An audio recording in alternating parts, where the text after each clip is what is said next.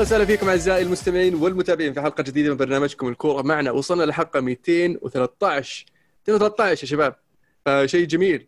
محدثكم المهند، ومعي اليوم عبد العزيز. اهلا وسهلا. هلا وسهلا. هلا والله فيك. صوتك بعيد يا عزيز، وش سويت بالمايك؟ شكلك صدقت عبد الرحمن قبل شوي. الو، تسمعني؟ يعني اسمعك بس لسه بعيد. صلح الامور ونرجع لك. عبد الله وين رايح؟ تعال. انا بالذيبان ما رحت موجود، راح تجيب السماعه. انا بعد خفت تهاوشني. كيف اموركم شباب؟ مشتاقين. ويلكم باك الموطين حبيبي. ثانك يو. يقولون نسيت كيف تطلع على الزوم اليوم. اي والله هذا اجازه بس الشغل، عرفت. ابو داحم يلا تحيه. يا هلا والله، حياكم والله جميعا شباب. تمام الحمد لله. ويلكم باك المو حبيبي، شكرا. اسبوع يعني متقلب بالنسبه لريال مدريد، يعني ما لنا يعني كان نسولف معك ابو داحم. وبنبدا بالتشامبيونز ليج. يعني مجموعه ريال مدريد وانتر ميلان كانت يعني شبه محسومه لريال مدريد وانتر ميلان، لكن النتائج قاعدين نشوفها يعني مختلفه. جلادباخ قاعد يقدم مستويات جيده، ومدريد قاعد يقدم مستويات غير جيده، وشختار يعني هنا وهناك. الانتر زي ما عودنا في الشامبيونز ليج فريق يعني تقدر تقول شوي كانه قليل خبره، مع انه يعني نعرف ان الانتر له صولات وجولات. ومشكلتي مع الانتر في الشامبيونز ليج اللي هي كونتي، لانه هو اللي عنده مشكله مع البطوله وليس النادي. بس المباراه هذه اللي كانت ريال مدريد امام انتر ميلان انتهت 3-2. مباراه كانت ممتعه، مليئه بالاهداف، فيها اكشن. شخصيا توقعتها تنتهي تعادل، لكن تبديلين سواهم زيدان قدر يخطف فيها هدف ويخلص المباراه. فهل الريال عنده حظوظ انه يتصدر المجموعه هذه، ولا تشوف ان اللي قاعد يصير كبوة جواب والريال راح يرجع؟ والله كتصدر مجموعه احس صعب. يعني اللي قاعد يقدمه موتشنج ذات باخ وشاختار في المجموعه صراحه مستوى يعني ممتاز جدا، يخليهم يطمحون بعد مرور 3 جولات انهم ياخذون على الاقل مركز ثاني، او حتى موتشنج ذات باخ ياخذ مركز الاول. اتوقع انه الانتر وريال مدريد هم اللي راح يتنافسون اكثر على المركز الثاني او البطاقه الثانيه في المجموعه. المباراه كانت بين فريقين، كل واحد كان يتعزمون على الفوز، كل واحد يقول للثاني انتفز، هذا يقول لا انتفز. المدربين يعني تخبطوا شوي على مستوى التشكيله، يمكن من البدايه بالنسبه لزيدان، بعدين شوي كونتي خربها بالتغييرات لما جاب التعادل، وكان عنده فرصه انه يسجل هدف ثالث، وكان انتر مستحوذ تقريبا على اللعب في الشوط الثاني. قرر انه يدخل يسحب افضل لاعب في المباراه باريلا وينزل محور اللي هو غاليارديني. هذا الشيء عطى فرصه انه ريال مدريد يتقدم شوي قدام مع نزول لاعبين كذا نشاط زي رودريجو وفينيسيوس، خلاهم يسجلون الهدف الثالث ويفوزون. فوز مهم جدا جدا جدا بالنسبه لمدريد، 3 نقاط مهمه رجعتها على الطريق الصح. اعتقد انه فوزين جايه او 6 نقاط من اصل 9 نقاط، يعني ان شاء الله كفيل انها تخلي مدريد يتاهل سواء كان كثاني او اول. حلو. في المباراه الثانيه في نفس المجموعه جلادباخ فاز 6 على شختار، فهذا يزيد شوي من الطين للبله، ولا من البله للطين؟ يزيد من الطين بله. طيب انا اذكر ابو شامسي يعني في الحلقه الاولى كنا بنتكلم، اول حلقه تكلمنا فيها عن الشامبيونز ليج، كان بدايه الشامبيونز ليج يعني بعد القرعه وكذا، كان يقول انه ممكن ريال مدريد يعاني، وكلنا تفاجئنا من كلامه وتوقعنا ما عنده سالفه. بس يبدو ان ابو شامسي عنده نظره مختلفه عن البقيه. واذكر واحد من العيال يعني مدريدي متابع يعني للبودكاست شب عليه شوي بعد الحلقه، وحاليا يعني يبدو لي ان شامسي ايش قال ابو شامسي؟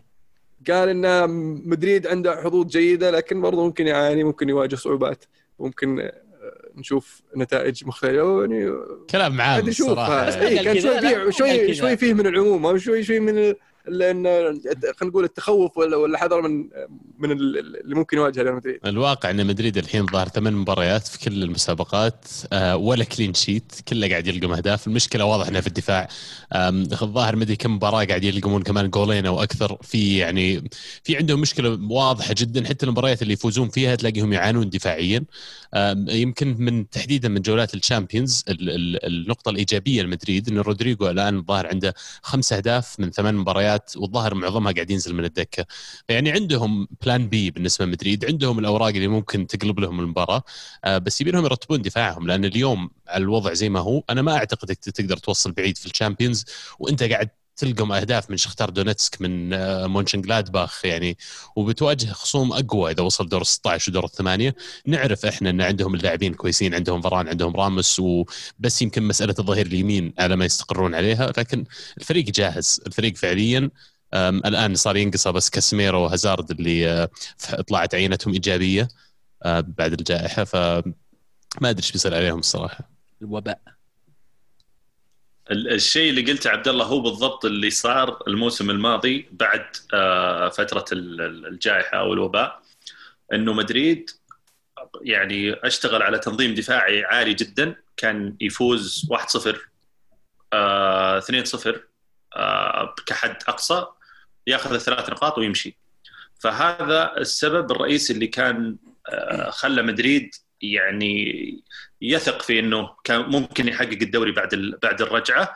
اشتغل على الجانب الدفاعي، وقدام عنده ادوات معينه، عنده شباب، عنده لاعبين، كان مأمل على هازارد يمكن بنسبه كبيره قبل الاصابه، فكان في امل، ما عندك مره خوف انك انت تسجل، ممكن تسجل لك هدف وتفوز ب3 نقاط. ودعم هازارد مقلب يا اخي، معليش من جاكم 100 مليون، كم يعني يمكن خلال السنه ونص هذه اللي هو معكم ظهر بس شهر او شهرين اللي افيلبل. والله صراحة سوفار مقلب صراحة، وحتى لو كان أنا ما أدري يعني كيف ممكن أوصفها بطريقة شوي مناسبة، بس أنا أحس هازارد الحالي اللي لو كان وصل إلى يعني خلينا نقول 80-90% فت، ما أحسهم يناسب مدريد. يعني في جزء كبير من لعب مدريد يعتمد على المرتدة، يعتمد على اللاعب الجناح اللي عنده الحس التهديفي عالي يقدر يسجل. ما أحس هذا الشيء في هازارد. يعني بالنسبة للدفاع وش اللي تغير؟ يعني خط الدفاع نفسه يمكن، بس الظهير اليمين اللي تأثر، بس يعني مستحيل إنه يتغير ظهير يمين فجأة الدفاع كله يضرب. هل المشكلة في الدفاع أم المشكلة في الوسط؟ في حتى كاسيميرو ما كان في في في في أفضل مستوياته هذا الموسم. بالنسبة لي أنا المشكلة الرئيسية في شيئين، باستثناء طبعا الظهير اليمين اللي ذكرتوها، إنه فاران فيه هبوط غريب في مستواه. بيعوه لا من يعني شوي بنحاول نعدله، بنحاول نضبطه. إذا ما ضبطت اخذت منه كل شيء 4 تشامبيونز ليج مدري كم دوري، خلاص وخلص وقته مشي. انا والله مشي راموس ولا انت مشي فاران، روحوا مكانه فاضي ترى، وخلص كمل يا رجال، خلص اصبر شوي. بس شوف انا قلت الحلقه اللي راحت سوينا ديل، قلنا زيدان يبي فرنسيين، ما يخالف بنجيب له فرنسيين، عندنا لسته جاهزه مرتبه، عندك اوبي مكانو، عندك كوندي حق اشبيليا. اذا مره طيب يعني ما يبي ذول الصغار، ما يبي يصبر على أحد، نجيب له واحد كبير بس يتكلم فرنسي كوليبالي. طب بسألك سؤال، إذا جبت هذول اللاعبين هل بيلعبون جنب راموس ولا جنب فاران؟ لا جنب راموس طبعا. طيب ليش تخلي فاران عندك؟ مشي. لا أنا توني بقول لك، هو في حالة إنك قررت تبيع فاران الصيف لازم إنك تجيب واحد ثاني عشان يرضى زيدان، ومستحيل يرضى زيدان، مستحيل. والواضح إنه هو ثقة دائما، ثقة زيدان أنا كنت أفكر فيها أمس، أقول ثقة زيدان دائما سلاح ذو حدين، معروف دائما انه يعطي ثقه للاعبين، وهذا الشيء اللي ممكن يصير ايجابي بحيث انه يطلع يعني اكثر شيء عند اللاعب لما يحس انه ثقه المدرب فيه. والشيء الثاني اللي لما صار مع فاران، اللي صار مع فاران انه ثقتك الزايده في المدافع ما خلته يحس بقيمه يمكن الخانه، ما خلته يحس بقيمه الاخطاء اللي هو قاعد يسويها. فهي سلاح ذو حدين. فاران وصل الى مرحله مع كامل حبي له واحترامي له انه لازم يقعد ممكن احتياط، لازم يحاول يشتغل على نفسه، لأنه أعطيته فرصة، أعطيته ثقة بعد كذا خطأ وما زال مستمر في الخطأ. هنا أنا أقول لك خلاص، لا وصل إلى مرحلة لا لازم قصة شوي. طب هل ممكن يكون زيدان طلع كل اللي عند فاران وخلاص خلص فاران؟ ممكن يخلص مع ريال مدريد على الأقل. يعتمد على اللاعب ونوعية اللاعب وعقلية اللاعب. يعني في لاعبين كثير تحس إنه بعد تحقيق بطولات معينة تشبع، لأنه فاران تعرف يعني بعد الشامبيونز ليج وبعد الدوري مرتين والبطولات المختلفة الثانية من سوبر وكاس عالم، حقق برضو مع منتخب فرنسا كاس العالم. بعض اللاعبين تحس إنه خلاص يعني يحتاج تحفيز جديد، يحتاج تحدي جديد، يحتاج حافز جديد إنه يؤدي ولا يقدم هذا الشيء. لعل فاران ينطبق عليه هذا الشيء، وإذا كان لا عنده فرصة إنه يحاول يطور، يرجع يطور من مستواه، يرجع يشتغل على نفسه على أساس يرجع يثبت مكانه. لأن أنا شخصياً كنت أشوف إنه فاران هو اللي بيمسك بعد راموس، بس الصراحة بعد الحواق اللي شفناه من مباراة السيتي الموسم الماضي والله لا يمسك ولا مكان ميليتاو حتى. حلو. طيب في الشامبيونز ليج أنا كان في مباريات كثيرة، ما في شيء كان مهم غير المباراة الكبيرة هذه بين ريال مدريد وإنتر ميلان. الشيء الثاني اللي هو مانشستر يونايتد اللي خسر من اسطنبول بشق شهير. طبعاً أبغى أذكر الموضوع هذا بس أنا في خاطري شيء أبغى أقوله، يعني المسخرة اللي صارت صراحة في اسطنبول كانت شيء مشين، شيء يعني مخيب للأمل، لأن الأخطاء الدفاعية اللي صارت والهدفين اللي دخلوا يعني مو بكلامي أنا، أخذ بول سكولز يقول يعني الأخطاء اللي صارت ما تصير في الفئات السنية تحت 10 سنين. يعني فان بيرسي كان شوي يعني معطي اليونايتد شوي حقه، يقول أن الفئات السنية تحت 12 سنة يدربونك على ما تغطر الأخطاء السبك هذه اللي سويتوها. إيه في واحد ثالث ما أذكر من كان إنه يعني الهواه ما يغلطون الغلطات هذه. فكيف فريق بحجم مانشستر يونايتد يلعب في البريمير ليج ويمثل إنجلترا في الشامبيونز ليج يغطى أخطاء زي كذا؟ يعني مستحيل. كيف إن في 11 لاعب في الملعب، 9 جوا المنطقة، وواحد حتى مو بواقف في النص يحاول يغطي أو واسك ماسك المهاجم اللي وراه، واقف على اليمين وما أدري إيش قاعد يناظر هناك. غريب. الهجمه المرتده الثانيه خطا يعني سخيف من ماتا اللي ما ادري ايش لعب التشكيله اللي حطها يعني اصلا من اساس اولي كونر. صح ان تفكيره كان انه في مباراه بعد يومين او 3 أيام مع ايفرتون في الدوري كاول مباراه في الويكند، بعدين يجيك يغير التشكيله بشكل يعني غريب، يعني لعب ثلاث اتاكينج ميدفيلدرز ومحور واحد، وهذا اللي شفناها اليونايتد يعني مسك كوره ولا عارف يسوي شيء، ولا منه خسر كوره ما عرف يدافع. فكان شيء مشين هذا اللي صار بصراحه. خلى عندي شوي تحفظ على أولي، ما بقول إني قلبت عليه، بالعكس أنا ما زلت مع أولي، بس صار عندي تحفظ عليه بصراحه على بعض من تصرفاته. فيظل نشوف وش ممكن يسوي في هذا الموسم. أنا شخصيا ما أتوقع إن أولي راح يقال، واللي يقول بوكاتينو أنا أعلمك من الحين بوكاتينو بيخلف باب في مانشستر سيتي. هذا بالنسبه لي الموضوع مانشستر يونايتد، وخلصنا كذا قفلنا على الشامبيونز ليج. انا عندي موضوع ابغى اتكلم عنه بعد قبل ما تقفل اذا ممكن. تفضل. ايش وضع التيشيرت يا المو؟ كذا كشح في عيوننا يا عمي، مو قادر، قاعد راح على رانت، عرفت الكاميرا عليه طول الوقت. وين هذا كل اسبوع تجي لابسه؟ لا بالاسبوع اللي بس بقول فيه كلام ما ودي انك تسمعه بلبسه. اوف ليه؟ سمعت يا اخوي، ما تشب علي، عرفت؟ انا اشوفك لابس نظارات شق الابتسامه. بالله سمعت قلنا الاسبوع الماضي عن اولي جونر؟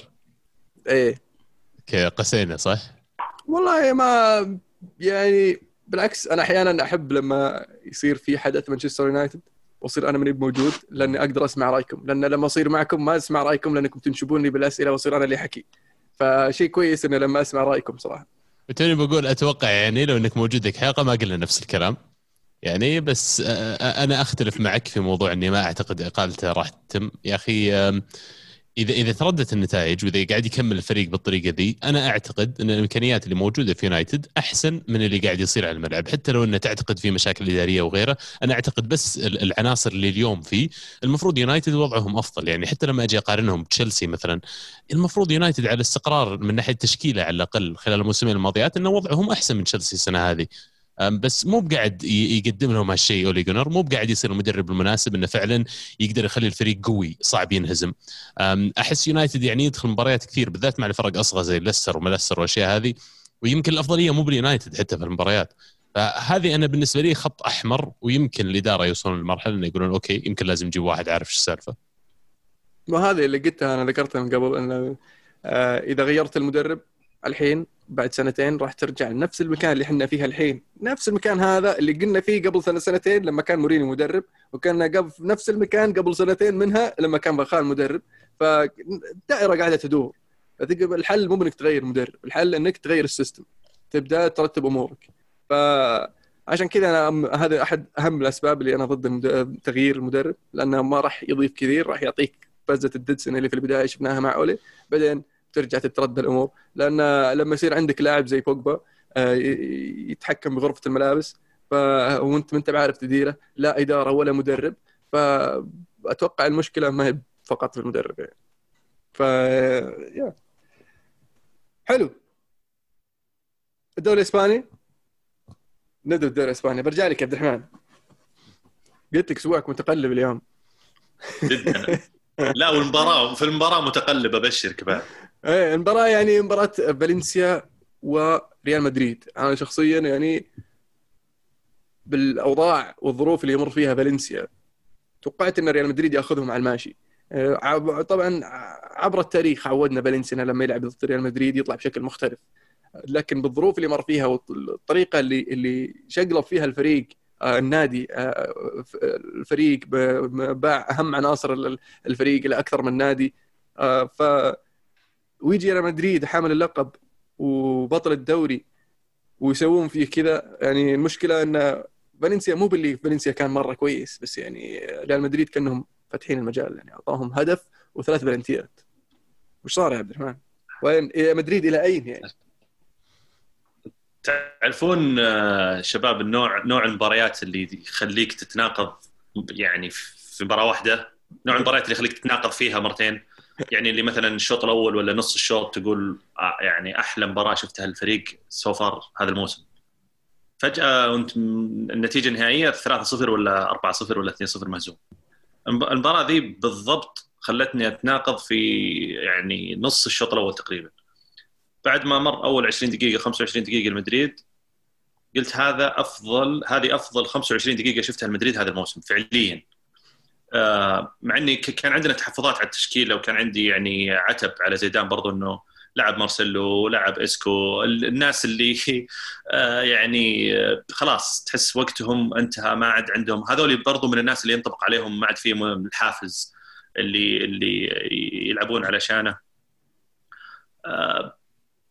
مع ذلك كان الفريق ممتاز، أول 20 دقيقة قدر أن يسجل هدف، استحوذ على الكورة، في خروج بالكورة مرتب، في وصول مرتب، صار في هجمتين خطيرة، الهجمة الثالثة جت هدف، يعني كل الأمور يعني والمؤشرات كانت تقول إنه المدريد بيخلصها من الشوط الأول 2-3-0 على أقل تقدير. فجأة من هجمة مرتدة طبعا جاء بلنتي، انفكت السبحة. وش اللي صار؟ فريق ثاني طلع، فريق اللي كان يلعب اول 20 دقيقه طلع، دخل فريق ثاني كمل المباراه.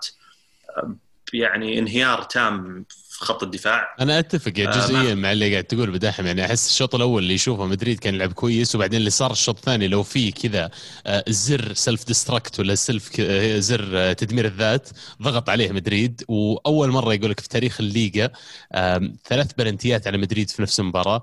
واللي يشوف ال3 بلنتيات يعني الصراحه اول واحد حق فاسكيز اهونهم انا بالنسبه لي، بس الباقيين ايش قاعدين تسوون؟ مارسيلو وراموس، يعني حق راموس اخر شيء بعد شيء غريب يعني اللي قاعدين يسوونه، عرفت كأنه تعالوا يا فالنسيا فوزوا، احنا ما نبي نفوز اصلا جايين نخرب.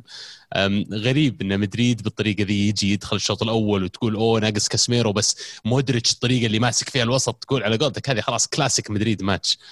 غريب ان مدريد يعني على الرغم من البروفيشناليزم اللي كان موجود انه فريق بطل ومتعود على يلعب في ضغط عالي، يجي ويضغط سيلف ديستراكت باتن زي كذا ضد فريق ناقصه يمكن اهم 4 و5 لاعبين عنده. داني بيريه مو موجود، كوندوغبيا مو موجود، كوكولوم مش الظاهر ما عندهم، كلهم مشوا هذول اللي قلتهم كلهم مشوا. ايه يعني رودريجو فيران توريس راح سيتي، فيعني تتكلم حتى يعني مو بفالنسيا قوي خلال اخر 4-5 سنوات، فريق فالنسيا جديد تحت تغيير، فيعني هذا بالنسبه لي شهاده اكبر ان مدريد جايب ام العيد اكثر من فالنسيا صاقينهم 4. هذا هو مدريد جايب العيد الحين. هل يقيلون زيدان؟ طيب عشان كذا اذا المسكين بوكيتينو واليجري مساكين ذول يدربوا كل فرق العالم هم لسه قاعدين يفرون. لا ما اعتقد والله. شوف زيدان جديا صعب بدري مره على شيله زيدان، يعني الثقه اللي بين زيدان وبين بيريز يعني ثقه مره كبيره، لكن زيدان لازم يتخلى شوي عن، ما بقول عن قناعاته، صعب انك انت تيجي المدرب تقول غير قناعاتك، لعب فلان ولا لا تلعب فلان ولا لا، بس ودي انه يشوف الامور بصوره اكبر، ودي انه يعطي كل اللاعبين حقهم متساويين.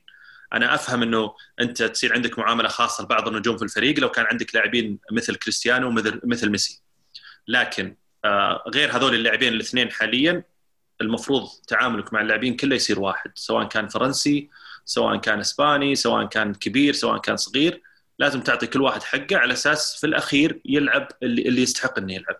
تكلمنا على موضوع المداورة كثير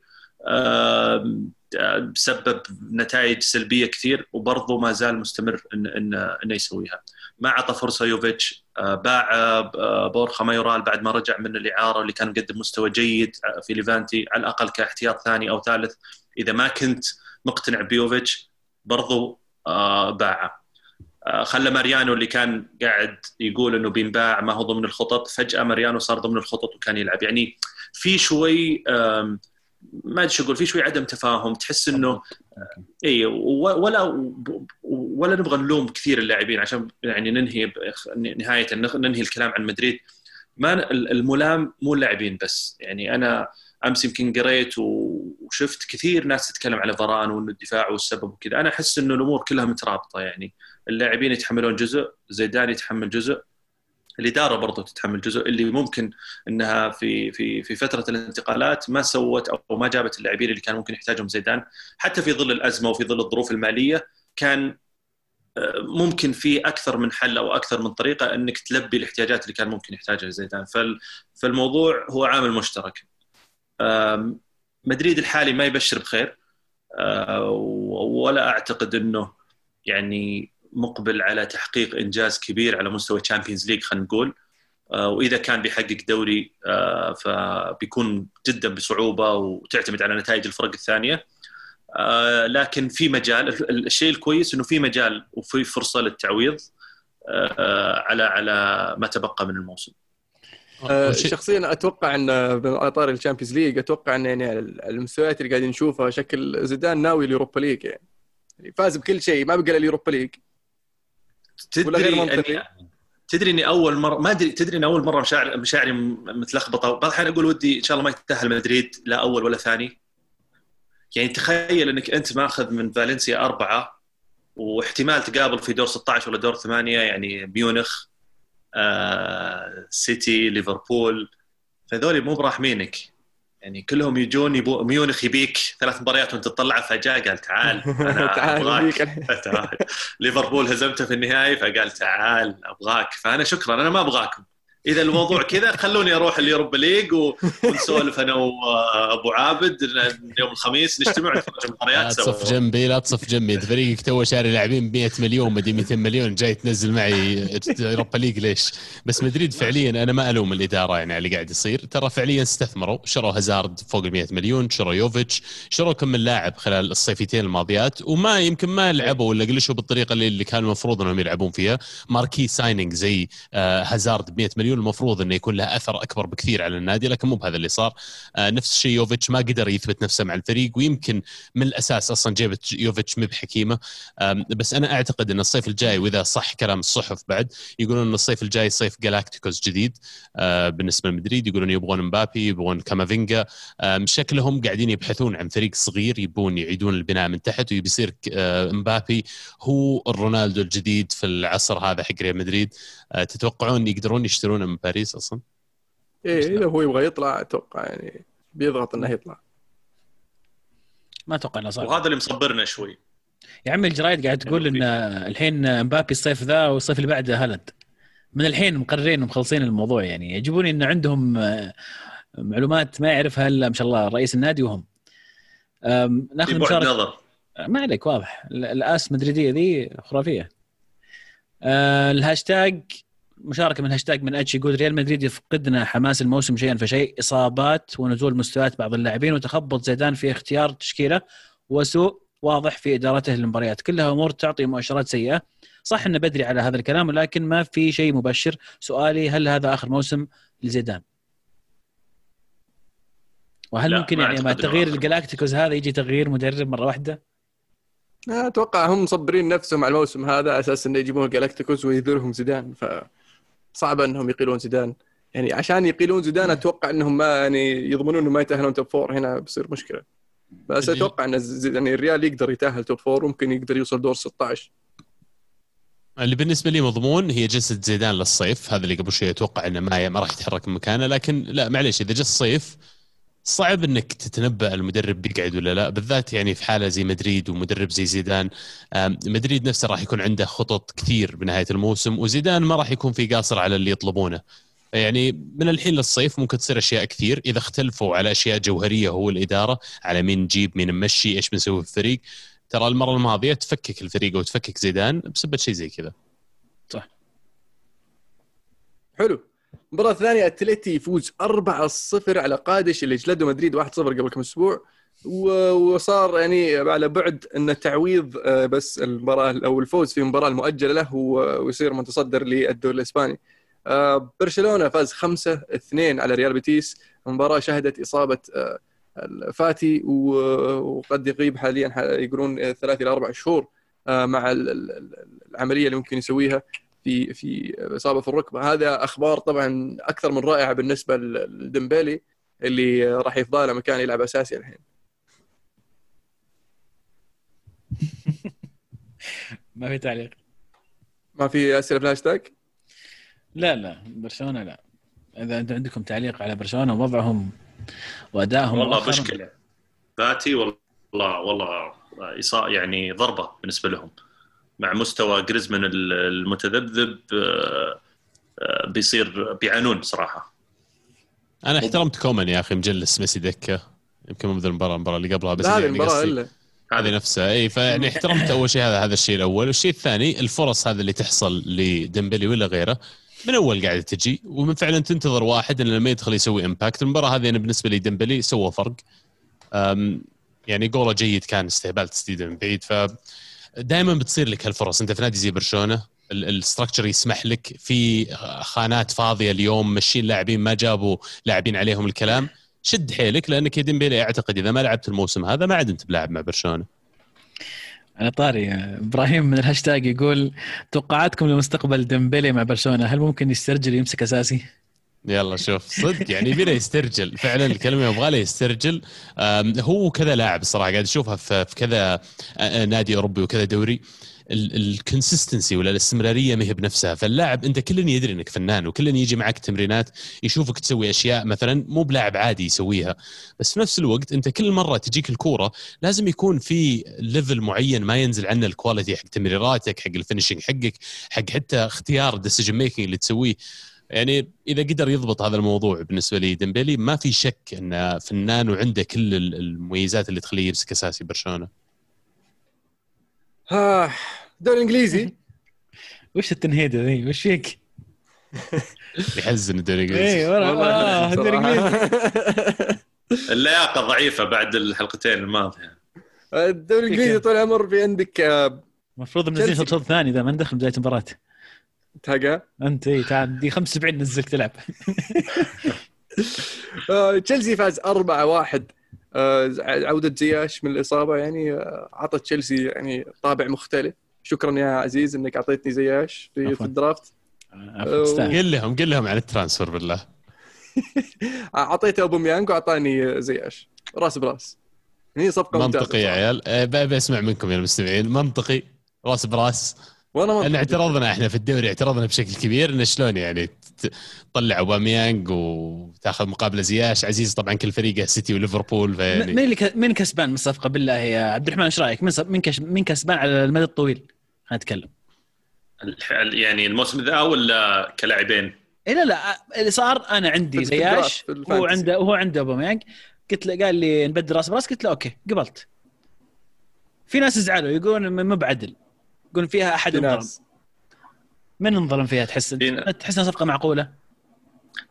يعني الله ما أدري يا أخي صراحة كل الاثنين يعني زياش إذا كان بدون إصابات يعني تحس كل مباراة أقل شيء أسيستين، بس أوباميانغ يسجل.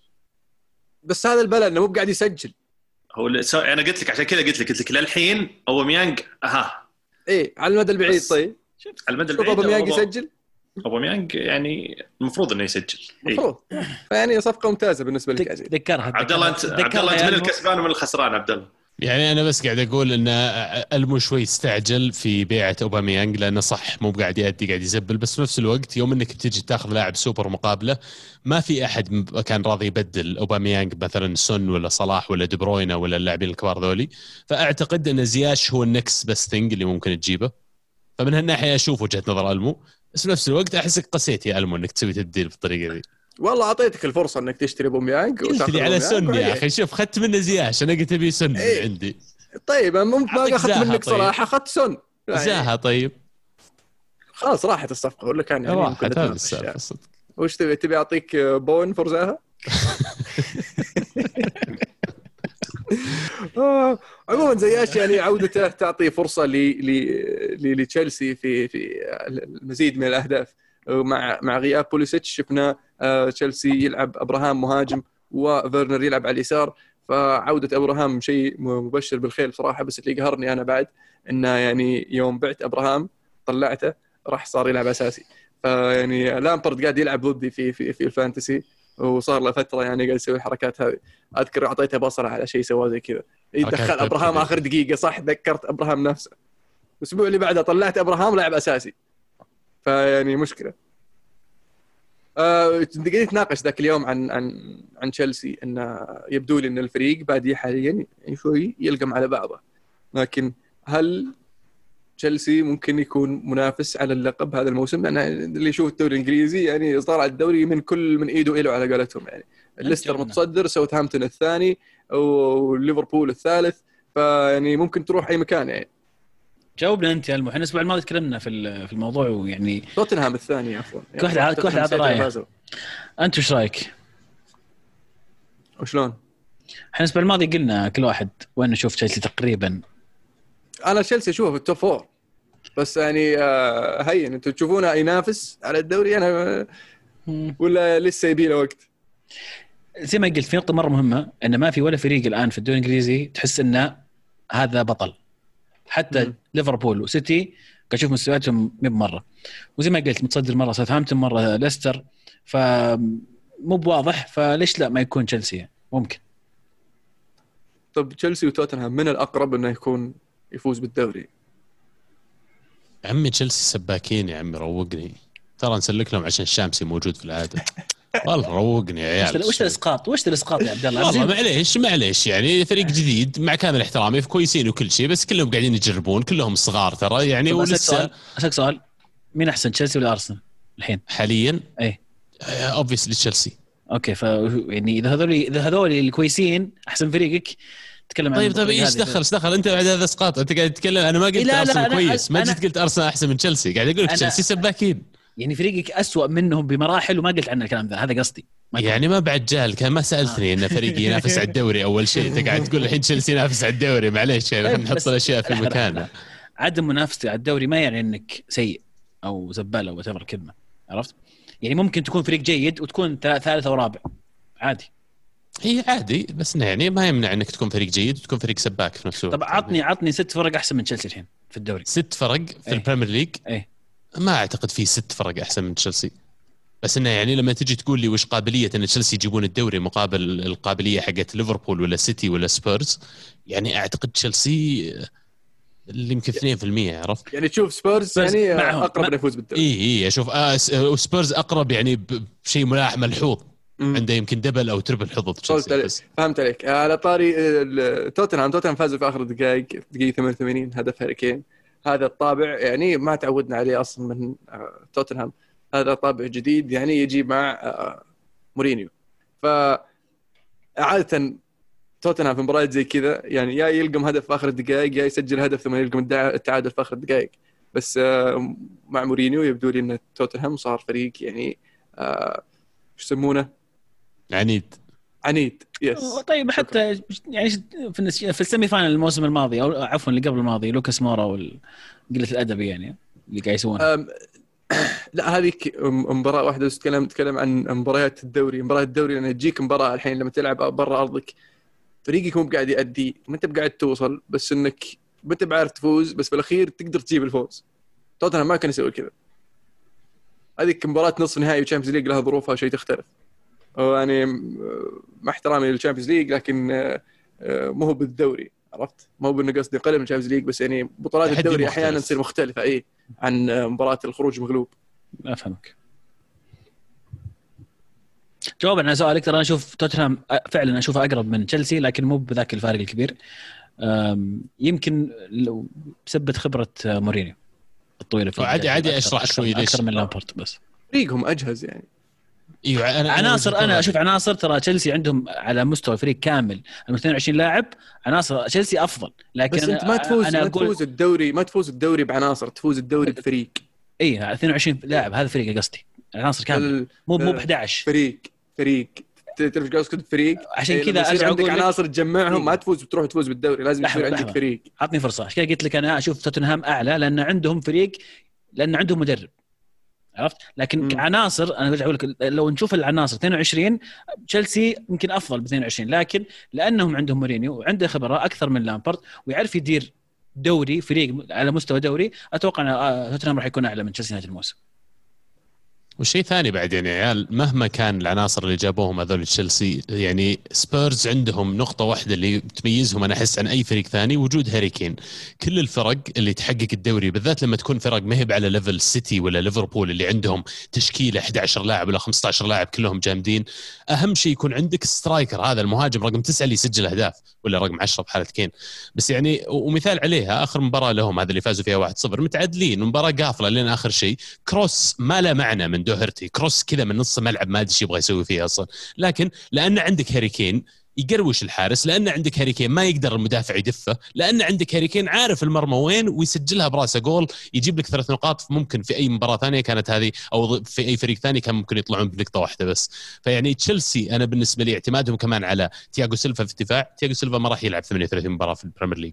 مدربهم لامبارد انا بالنسبه لي هذا يعني ياخذ منهم شوي، لان كل اللي شفته من لامبارد فوتبول جيد اكسايتنج، لعب سريع، لعب خلينا نقول حديث، لكن ما بعد شفته الى الان انه كيف يطلع تشيلسي من التحديات الصعبه اللي يمرون فيها لما يصير عندك 7-8 لاعبين مصابين. الاصابات اللي مروا فيها بدايه الموسم من وجهه نظري كانت معظمها لاعبين جدد، فلسه الى الان ما بعد صار الفريق معتمد عليهم. اصبر اذا جاء نص الموسم وبدات الضغط المباريات تتوالى عليهم، بعدين نشوف اذا لامبارد فعلا يقدر يكون فوق سبيرز السنه ولا لا. حلو. اليونايتد يفوز 1-3 على ايفرتون في الجودسون بارك، مباراه كانت متقلبه، تقدم ايفرتون وقلبها اليونايتد. برونو فرنانديز طبعا اللي سواه يعني كان زحف، سجل 2 هدفين وصنع 1. المباراه الاهم هذا الاسبوع طبعا كانت مانشستر سيتي والليفربول، المباراه انتهت 1-1 ودي بروني ضيع بلنتي، يعني كان شيء مو من الاشياء اللي تعودنا عليها ان دي بروني يضيع بلنتي، بس النقطة هذه في كانت من صالح ليفربول في وجهة نظري أكثر ما هي من صالح السيتي. ولا إيش رأيكم؟ طب أقول لك ليش من صالح ليفربول. إيش فيكم يعني سكت كلكم؟ لا ليفربول. أفكر بسؤال صعب الصراحة. ليفربول في وجهة نظري يعني قاعد يلعب خارج أرضه وعنده إصابات، والتشكيلة اللي دخل فيها يعني شكله كان يبغى يفوز، بس اللي شفته في الملعب أنه يبغى يطلع بأقل الأضرار. صح إنه يبغى السيتي يبغى يضغط السيتي طبعا في الملعب على أساس إنه ما يعطيه فرصة إنه يبني الهجمة ويحاول إنه يكسب الكرة في خطوط متقدمة في الملعب، وشفنا يعني يسويها في أكثر من حالة، لكن في الأخير السيتي قدر يتفوق لما سجل التعادل، جت فرصة إنه يجيب البلنتي بس ضيع. بشكل عام السيتي غير مقنع حتى الآن هذا الموسم، وليفربول فيه نوع من التذبذب في هذا الموسم، ويبدو لي أن المنافسة راح تكون مختلفة على الدوري بنهايته. عادي أقاطع كلمه في شيء بس طبعا. اليوم عندنا واحد من متابعين الكرة معنا تواصل معنا، الأخ حمزة من متابعين القدامى يشجع ليفربول يحضر مبارياتهم له في البريمير ليج، وقال مدام ليفربول الحين داخلين في زحمة المباريات ودي أجي أدلي بدلوي معكم. ما أدري موجود معنا عزيز ولا موجود؟ يلا حيا حمزة. السلام عليكم. وعليكم السلام ورحمة الله وبركاته. كيف الحال شباب؟ هلا والله سهلة، أبرك الساعات حمزة. الله يخليكم، شو أخباركم، شو نسوين؟ متحمسين عليك والله، لنا أسبوعين وقلت لنا إنه وقت دوامك في بريطانيا الحين ما يسمح لك العادة تجي هالوقت، لكن سعيدين والله إنك موجود معنا اليوم. الله يخليك. والله للأسف الدوام أشغلنا كثير، بس الحمد لله قدرنا نضبط الجدول هاليومين. ما شاء الله ليفربولي، ها شوف من بلوزة فيرجن وراك الحركة. والله مو مقصودة، بالزواج صراحة موجودة. تحضر مباريات هناك في الأنفيلد؟ هاي والله حضرت مباريات، واخر مباراة للاسف خسارتنا قدام اتلتيكو مدريد. والله اوف كانت آه. مباراة كان مباراة ممتعة بس يعني 3-2 يعني في أهداف وكذا. بصراحة كانت افضل مباراة الموسم لنا، افضل مباراة شفت ليفربول في حياتي صراحة، كانت مباراة عجيبة بس عاد للاسف الدقيقتين خسرنا. اللي قبل ما تخش الشباب يتكلموا عن مباراة آخر واحدة ليفربول مع السيتي، ويعني إلى حد ما ليفربول نجوا منها، بس الشباب يقولون إنه يعني قد يندمون السيتي على الفرصة اللي ضيعوها، لأن ليفربول كانهم جو ويمكن مو بهمهم الانتصار في المباراة ذي. فعلا ليفربول يعني كان في البداية كان واضح عليهم انه هجوم، كان واضح ان كلوب كان مركز على التحول الهجومي، ما كان الضغط اللي كنت انا متوقعه ان ليفربول دائما بيضغط على مانشستر سيتي. بس هذا كان في الشوط الاول. في الشوط الثاني كان يعني دروب مش طبيعي للفريقين، اظن الارهاق اثر فيهم، بس في النهايه انا اتوقع ان السيتي كان نادم جدا جدا انه خسر، كان يعني فقد انه خسر، انه يقدر كان بامكانه انه يقدر يجيب 3 نقاط من ليفربول، يعني هذه يمكن كانت اضعف نسخه لليفربول ممكن يواجهها السيتي اخر 3 4 سنوات. عاد انت معلق وراك بعد بلوزة فيرجل، واعتقد من اول ما اصيب فان دايك يعني ودفاع ليفربول، ويمكن حتى القياديه في ليفربول انفقدت بشكل كبير. تحس وجود فيرجل كان فرق في المباراه هذه؟ جدا جدا فرق، يعني كان فيرجل فان دايك وكان القائد الخلفي في ليفربول، هو اللي كان يحرك الفريق بشكل كامل. كلوب غير تشكيلته من 4-3-3 4-2-3-1 لاول مره خلال 4 سنوات بس باصابه فيرجل فان دايك، ف يعني كان شيء غريب تشوف ليفربول آخر 3 4 مباريات بدون فيرجل فان دايك، بس أحس الفريق بدأ يرجع شوي شوية خلاص، يعني أنا فيرجل مش موجود طول الموسم، الفريق بدأ يكون مركز على أن نلعب بطريقتنا. الشيء اللي افتقدته صراحة في ليفربول هو الضغط العكسي، يعني اللي كنت أشوف الضغط العالي، بس الضغط العكسي ما كان موجود بغياب فيرجل فان دايك، والكرات الطولية اللي كانت توصل لمحمد صلاح من فيرجل فان دايك كانت الشيء المميز فيه. الشيء اللي أنا بقول عن فيرجل فان دايك إنه إذا تشوفه في الملعب بتشوف لاعب ثاني تشوفه في التلفزيون، قائد بكل ما تعنيه الكلمة من معنى، شخص ما يسكت في الملعب، دائما يوجه اللعيبة من أرنولد لروبرتسون لهندرسون، لكل لاعب الفريق يتكلم معاه، في تواصل مستمر من الدقيقة الأولى دقيقة 90، فتحس هالشيء مفقود في الفريق. عشان كذا نشوف نحن في ليفربول مرات في كيف أقول لك الفريق شوي يكون تائه في المباراة، فهالشيء للاسف يعني التلفزيون ما يبينه الا لو كنت في الملعب تشوف فيرجل فان دايك. يعني مرات انا احط ايدي على راسي اقول هذا مش بني ادم صراحه، هذا مع, فضائي. مع انه مو باقدم واحد في الفريق، يعني من اللاعبين يعتبر نسبيا ترى الجدد في الفريق، ومع كذا صحيح تحس انه مركزه في الفريق او الثقله واحترام اللاعبين اللي حوله له كبير. يعني شخصيه كبيره في الفريق، يعني تحس ان الفريق يتحرك لما يكون فيرجل فان دايك يتحرك، يعني فصعب جدا، يعني كانت خسارة كبيرة لليفربول، لكن تحية كبيرة للكلوب اللي قدر يعني ينسي الفريق أن فيرجل فان دايك مش موجود. تحية كبيرة لأن خلال آخر 5 6 مباريات قدرنا نفوز ب5 مباريات ونتعادل في مبارتين، كانت جدولة صعبة مع الإصابات، يعني فكلوب قدر يطلع منها فعلا. يعني جميل جدا انك قاعد تنقل لنا اللي قاعد يصير في الملعب، لان لما تحضر المباراه وتكون في المدرجات تشوف اشياء فعلا ما ينقلونها على التلفزيون، وحتى تسمع اللعيبه والجمهور يسولفون او المدرب وصراخ المدرب، هذه الاشياء مره جميله. شكرا انك نقلت لنا حمزه. لكن خلينا على نفس موضوع فان دايك. بعد اصابه فان دايك واحتماليه غيابه الى نهايه الموسم، كيف ترى حظوظ ليفربول تاثرت؟ الى اي مدى تحس انها فعلا فقدت يعني الحماس او فقدت الامل في تحقيق مثلا الدوري من جديد او التشامبيونز ليج؟ الى اي مدى تحس تاثير غياب فان دايك؟ وهل تشوف ان البديل الان الموجود اللي مثلا ثنائيه جوميز وماتب تفرق او يعني تكفي لنهايه الموسم ولا لا؟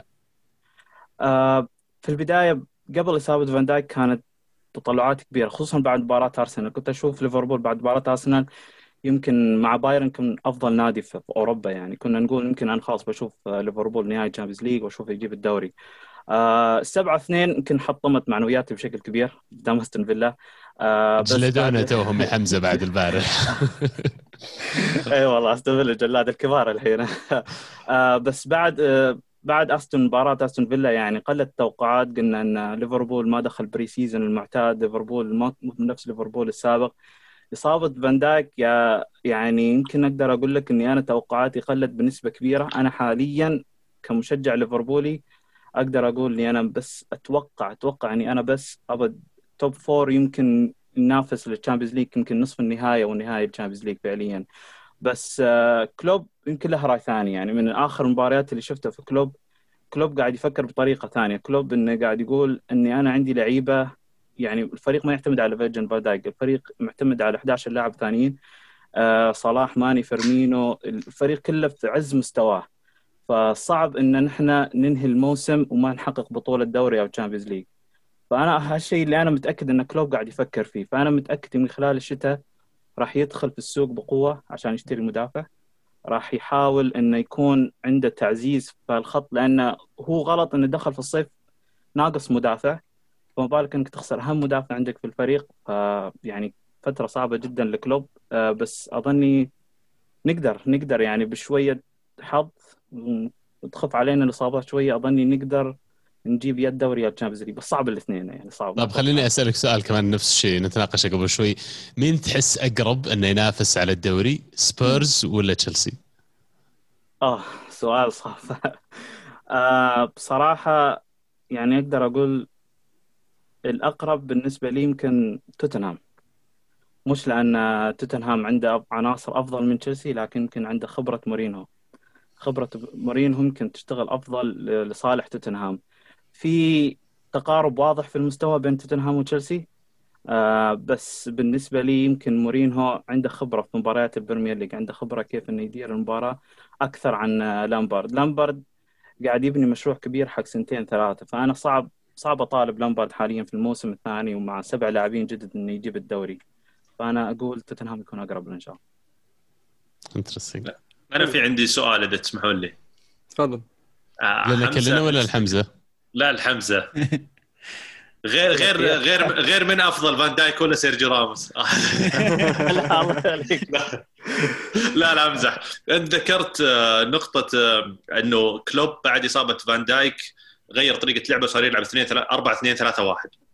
أنا لاحظتها في آخر المباريات وحسيت إنه ليفربول كان شوي يعاني في هذه الطريقه، خصوصا يعني بدايه الشوط الثاني بعد مرور يمكن 10 دقائق من الشوط الثاني نبدا نحس انه هندرسون واللاعب الثاني اللي معه بداوا يتعبون، فيصير فيه فيرمينو وجوتا يرجعون للتغطيه بشكل اكبر، فهذا يفقد الفريق الحس الهجومي والفعاليه الهجوميه. هل تحس هذه الطريقه مناسبه، وهل هي فعلا الفكر الجديد اللي انت قاعد تقوله على كلوب؟ الطريقه اللي يعتمدها كلوب حاليا تخدم له في شيئين، في الدفاع من الأطراف، وشيء ثاني اللي دائما يسعى لأن كلوب اللي يسمونه unpredictability، ما يبي يكون متوقع في كل مباراة. في كل مباراة قاعد يقول كلوب إنه خلاص الأندية حفظتنا، فإضافة جوتا للفريق تحس تخلي جوتا مرات يلعب على اليمين، مرات يلعب في النص، مرات يلعب على اليسار، فصعب تتوقع طريقة لعب ليفربول. بس صح كلامك، الفريق يعاني هجوميا من الناحية، لأن ماني وجوتا مطالبين دائما إنهم يرجعون للدفاع، فبالتالي انك تركض من مركز الظهير للهجوم يعني شيء مرهق طوال 90 دقيقه. فانا على المدى البعيد يعني ما اتفق بطريقه كلوب، بس هي في العاده مفيده للتكتلات الدفاعيه، بس في المباريات الكبيره يمكن قدام تشيلسي، قدام توتنهام، محتاج انه يرجع ل 4-3-3. هي نفعت قدام سيتي، وكان تصريحه كان يقول ان اذا هاي الطريقه نفعت قدام سيتي كان بتنفع قدام اي طريق قدام اي فريق، بس فعليا ما اتفق وياه ان في اللونج تيرم الاسلوب هذا مرهق جدا خصوصا للمهاجمين. تابع دوري ايطالي بعد يا حمزه؟ مش كثر الدوري الانجليزي، بس نتابع نتائج وملخصات يعني. مدمن بريمير ليج شكلك انت جدا. والله سؤال قبل الدوري الايطالي، الكوره معنا، شلون لقيت الكوره معنا؟ شلون متى بديت تتابع الكوره معنا؟ وش اللي خلاك تتابع الكوره معنا؟ كرة معنا والله ما أتذكر متى تابعتها بالضبط يعني، بس يمكن من الحلقة 60 حلقة، يمكن 70، ومتأكد بالضبط. بس كنت أروح الدوام، فكنت أبى أسمع شيء جديد يعني، خصوصا بخصوص الكرة، وما كنت أحصل المحتوى اللي أنا أشوفه، خصوصا المحتوى الإنجليزي ما كان يروق لي. فيعني ما سمعت الكرة معنا جدا جدا كان ممتع يعني، خصوصا لما تسوق ساعة لساعة ونصف، فكان يعني كان ياخذ وقت جدا وما تحس انك كنت تسوق بالسياره، فصراحه كنت مستمتع جدا في كل حلقه معكم. شلون لقيت الكوره معنا؟ طيب يعني كيف ما فهمت شلون وصلت للكوره معنا؟ يعني كذا بحثت في الاب يعني، ولا بحثت في جوجل ابغى بودكاست كوره ولا؟ والله ما اتذكر صراحه، يمكن كنت دائما ابحث بودكاست كوره، فوتبول بودكاست، ويمكن وين كنت اتابعكم، اظن كنت اتابعكم اول شيء في الساوند تراك، اظن نسيت الساوند كلاود، ساوند كلاود فعلا، وبعدين حولت للسبوتيفاي، بس اظني ساوند كلاود هو اول كان ابلكيشن كنت متابعه معكم. فاظني كنت ببحث بالعربي بودكاست كوره، فكان في كثير بودكاستات، بودكاست وحيد عن ليفربول، وكان بودكاست عن نسيت اسمه والله، بس هذا اللي كان موجود بودكاست الكوره معنا، فكان المحتوى جدا ممتاز. وكنت سمعت اظني بعدين رجعت الحلقات القديمه، كنت بسمع الحلقه الاولى والثانيه واتذكرها، كان الصوت فرق عن الحلقه 50 حلقه 60 جدا، فرق كبير، فهي تطور يعني، كان واضح. اقول لك شيء حمزه، كنا نسجل 5 أشخاص و6 اشخاص على مايك واحد، لكن نسوي دويره قد المايك. ففي يعني في تطور ملحوظ يعني في المحتوى. طيب، شيء جميل انك لقيتنا ويسعدنا كلامك الطيب ويسعدنا وجودك معنا اليوم، وبصراحه حبيت الاضافه اللي اضفت لنا اياها، وكلامك رائع جدا ومنمق، وفعلا يعني ليفربول هذا الموسم اللي خانهم صراحه الاصابات، وبشكل عام ليفربول ما زال يعني احد الفرق المرشحه على الدوري. يا عيال، أنا الوحيد اللي مو قادر أطلع ليفربول من مخي ولا حتى والله عجزت كلمة تقولونها، عرفت؟ أنت جوعان عبد الله؟ صدق لا، بس ما أدري ليش ماسكة، عرفت؟ طيب حمزة، خلني أسألك، بطل وبصل وهدف الأسبوع بالنسبة لك؟ والله صراحة أنا مجهز بطلات وبصلات وأهداف. ما خرب عليكم، ما أعرف صراحة. في عندي يمكن بطل، نقول بطل صغير، بطل متوسط، بطل كبير. حلو، حلو. البطل صغير يمكن نقول ريال سوسيداد، مصدر الدوري الإسباني، مقدم أداء طيب ومقدم أداء ممتاز مع ديفيد سيلفا. البطل المتوسط نقدر نقول رالف هازنهاتل، مدرب ساوثهامبتون، مقدم يعني أنا حاليا مستمتع بمبارياته، طريقة لعبة، داني إنجلز، تشي آدمز وبراوز، يعني خلق منظومة ممتازة جدا. البطل الكبير بالنسبة لي ستيفن جيرارد، متصدر الدوري الاسكتلندي بعد 14 مباراة، بفارق 8 نقاط عن أقرب منافس له هو سلتك، أظني كان متصدر مجموعته في الدوري الأوروبي، وأظني يمكن فايز 8 أمس، فايز 8 صح ضد هاملتون، وعنده يمكن 34 هدف في الدوري، واقوى دفاع واقوى هجوم في اقوى دفاع واقوى هجوم في الدوري. فتحيه كبيره لستيفن جيرارد على الاداء اللي قاعد يقدمه. المونت قايل له قبل حلقه ما قلت له شيء، ترى هو قال جاي مزرح حقينكم. انت ما شفت وجه المو يوم قال البطل الكبير، شكله خربت على المو صح، رينجرز خربت عليك أنا بطل. لا أبدا، لا خلاص إن شاء الله. بصل الأسبوع يمكن بصل متوسط نقول لوكمان، لاعب فولهام، اللي في آخر دقيقة، في الدقيقة 8 بدأ الوقت الضائع، قدر إن يعني ضيع ضربة جزاء، سد تسديد بانينكا، وضيع على فريقه نقطة مهمة جدا كان تفرق معه في سباق اللقب. البصل المتوسط عندي الفار الإنجليزي، اللي بصراحة كل أسبوع يعني قاعد أستغرب من الفار، أحس إنهم قاعدين يقولون نحن في كل مرة لازم نطور من مستوانا، نجيب شيء جديد يعني. فحسب تسلل على لاعب بامفورد إيده متسلل، أنا ما فهمته صراحة، إذا حد يقدر يفهمني. غريب فعلا، جدا جدا غريب. بصل الكبير الأسبوع الإعلام الإنجليزي، اللي فجأة هاجم محمد صلاح الأسبوع الماضي، لأن طاح في المباراة، مع أن الضربة كانت واضحة والحكم احتسبها. اليوم الثاني لما احتسبت ضربة جزاء لهاري كين، غير لغته وقالت هاري كين is very smart for doing this. فالطريقة حركاتهم، ترى حركاتهم، فنقول حق الإعلام الإنجليزي shame on you، هذا اللي ما يسمونه بالدبل ستاندرد على قولتهم، يعاملونه بشكل مختلف لأنه عربي جداً، أو لأنه غير إنجليزي فعلا. يعني لو قاعد مع الإنجليز عندهم تمجيد كبير للاعبين الإنجليز. 3 أهداف في الأسبوع. الهدف، هدف عندي هدفين جوتا الأول والثاني، الهدف الأول في الشامبيونز ليج فتمريرا من أرنولد، المدافع يعني حاول يطيحها، حاول يعرقله بس ما قدر، مع أن المدافع أكبر معنا بمرتين. فبعدين أعطاها تشيب إن للجول. الهدف الثاني استلم كورة طويلة من غوميز، استلمها بالرجل وشاتها بالرجل الثانية، يعني هدف جميل جدا. والهدف الثالث يمكن هدف، أشوف هدف إيز لاعب كريستال بالاس ضد ليدز يونايتد، الفاول. الفاول صحيح، جميل، حلو. الله يعطيك العافية يا حمزة، وشكرا أول شيء على مشاركتك، وفعلا أضفت لنا إضافات جميلة جدا جدا. الله يعافيك. وشكرا على البطلات والبصلات هذه، ترى بنزرف منها احنا بقول لك انا نزرف. خذ راحتكم، ما عندي اي مشكلة. والله يوفقك. انت تدرس صح؟ لا حاليا قاعد اشتغل والله. ما شاء الله، الله يوفقك ان شاء الله. الله يعافيك ان شاء الله. يلا سلام عليكم. شكرا لك وسعدتنا. السعاده. الله يعافيك. تشرفنا. على خير. الله يسلمك. على خير. والله كلام كبير يا عيال، كلام كبير. إن عندنا ناس يتابعون الكرة معنا يقدرون يتكلمون بالطريقة هذه، وفعلا يدلك اللي يتابعون الكرة معنا ناس فاهمة يا أخي. وطبعا هذه دعوة ترى الجميع مفتوحة. ترى حمزة تواصل معنا قال أنا حاب أشارك، أنا عندي جاي مثلا مشجع ليفربول، أعطانا شوي عن نفسه وقال أنا جاي حاب أتكلم عن البريمير ليج. فيعني الدعوة مفتوحة للجميع، اللي يحس في نفسه يحب يشارك، يحب يدخل معنا في أحد الفقرات أبرك الساعات أبد، راسلنا على تويتر. وشف يعني هذا ظهر خامس أو سادس واحد من المستمعين ترى يشارك معنا إذا كان صحيح. عدي صح. حلو. الدوري الإيطالي طبعا أهم شيء صار في الأسبوع هذا في الدوري الإيطالي عودة رونالدو لليوفي، ولكن سجل هدف وطلع مصاب وخسروا الثلاث نقاط. وش صار؟ يقطع الصوت، ما أسمع إيش تقول والله. أوكي.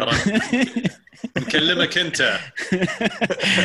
آخ. يعني أنا أحس إني أجي هنا كل أسبوع وأعيد نفس الكلام، فبتكلم شوي ودي أسمع منكم صراحة. ما زال اليوفي غير مقنع، في يعني في بوادر إيجابية، لكن تحس من دقيقة 75 فك الدعسة.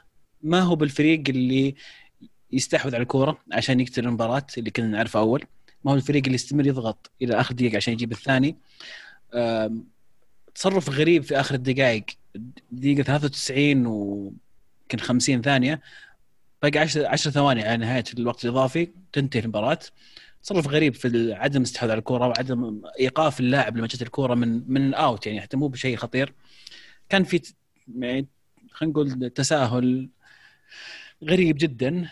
كلها أشياء ما زال يفقدها اليوفي مع بيرلو، فما أدري إلى متى الوضع كذا. لكن هو موسم من بدايته كان واضح موسم للتغيير، موسم تغيير كامل. انك تعين مدرب اصلا ما عنده خبره، طبيعي انك تتوقع نتائج بهذا الشكل.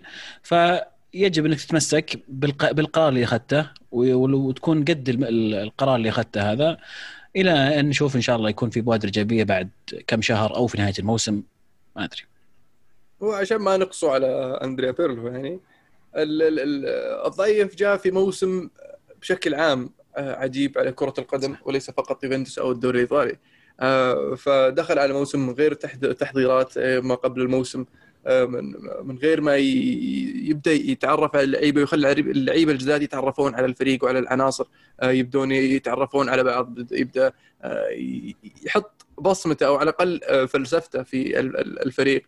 وغير ذلك الإصابات المتتالية، أنه جاي أوريدي عندك إصابات في كليني، في شو اسمه ألكساندرو ودليخت، وغير ذلك الإصابات اللي جت بعدين، في مثل غياب رونالدو في الفترة الماضية يعني كان مؤثر، وغيابات بعض اللاعبين. ظهير يمين طبعا المشكلة اللي الحين ما عندهم ظهير يمين، ما أدري شلون، عندهم واحد يلعبونه على اليسار بس ما أحلها. ففي ظروف خارجية أثرت على بيرلو ومستوى اليوفي بشكل عام. طبعا ينضاف إليها قلة خبرته، ينضاف إليها بعض التغييرات اللي صارت، بس بشكل عام في وجهة نظري أنا ما زلت مقتنع أن بيرلو ممكن يكون أحد أهم المدربين في المستقبل.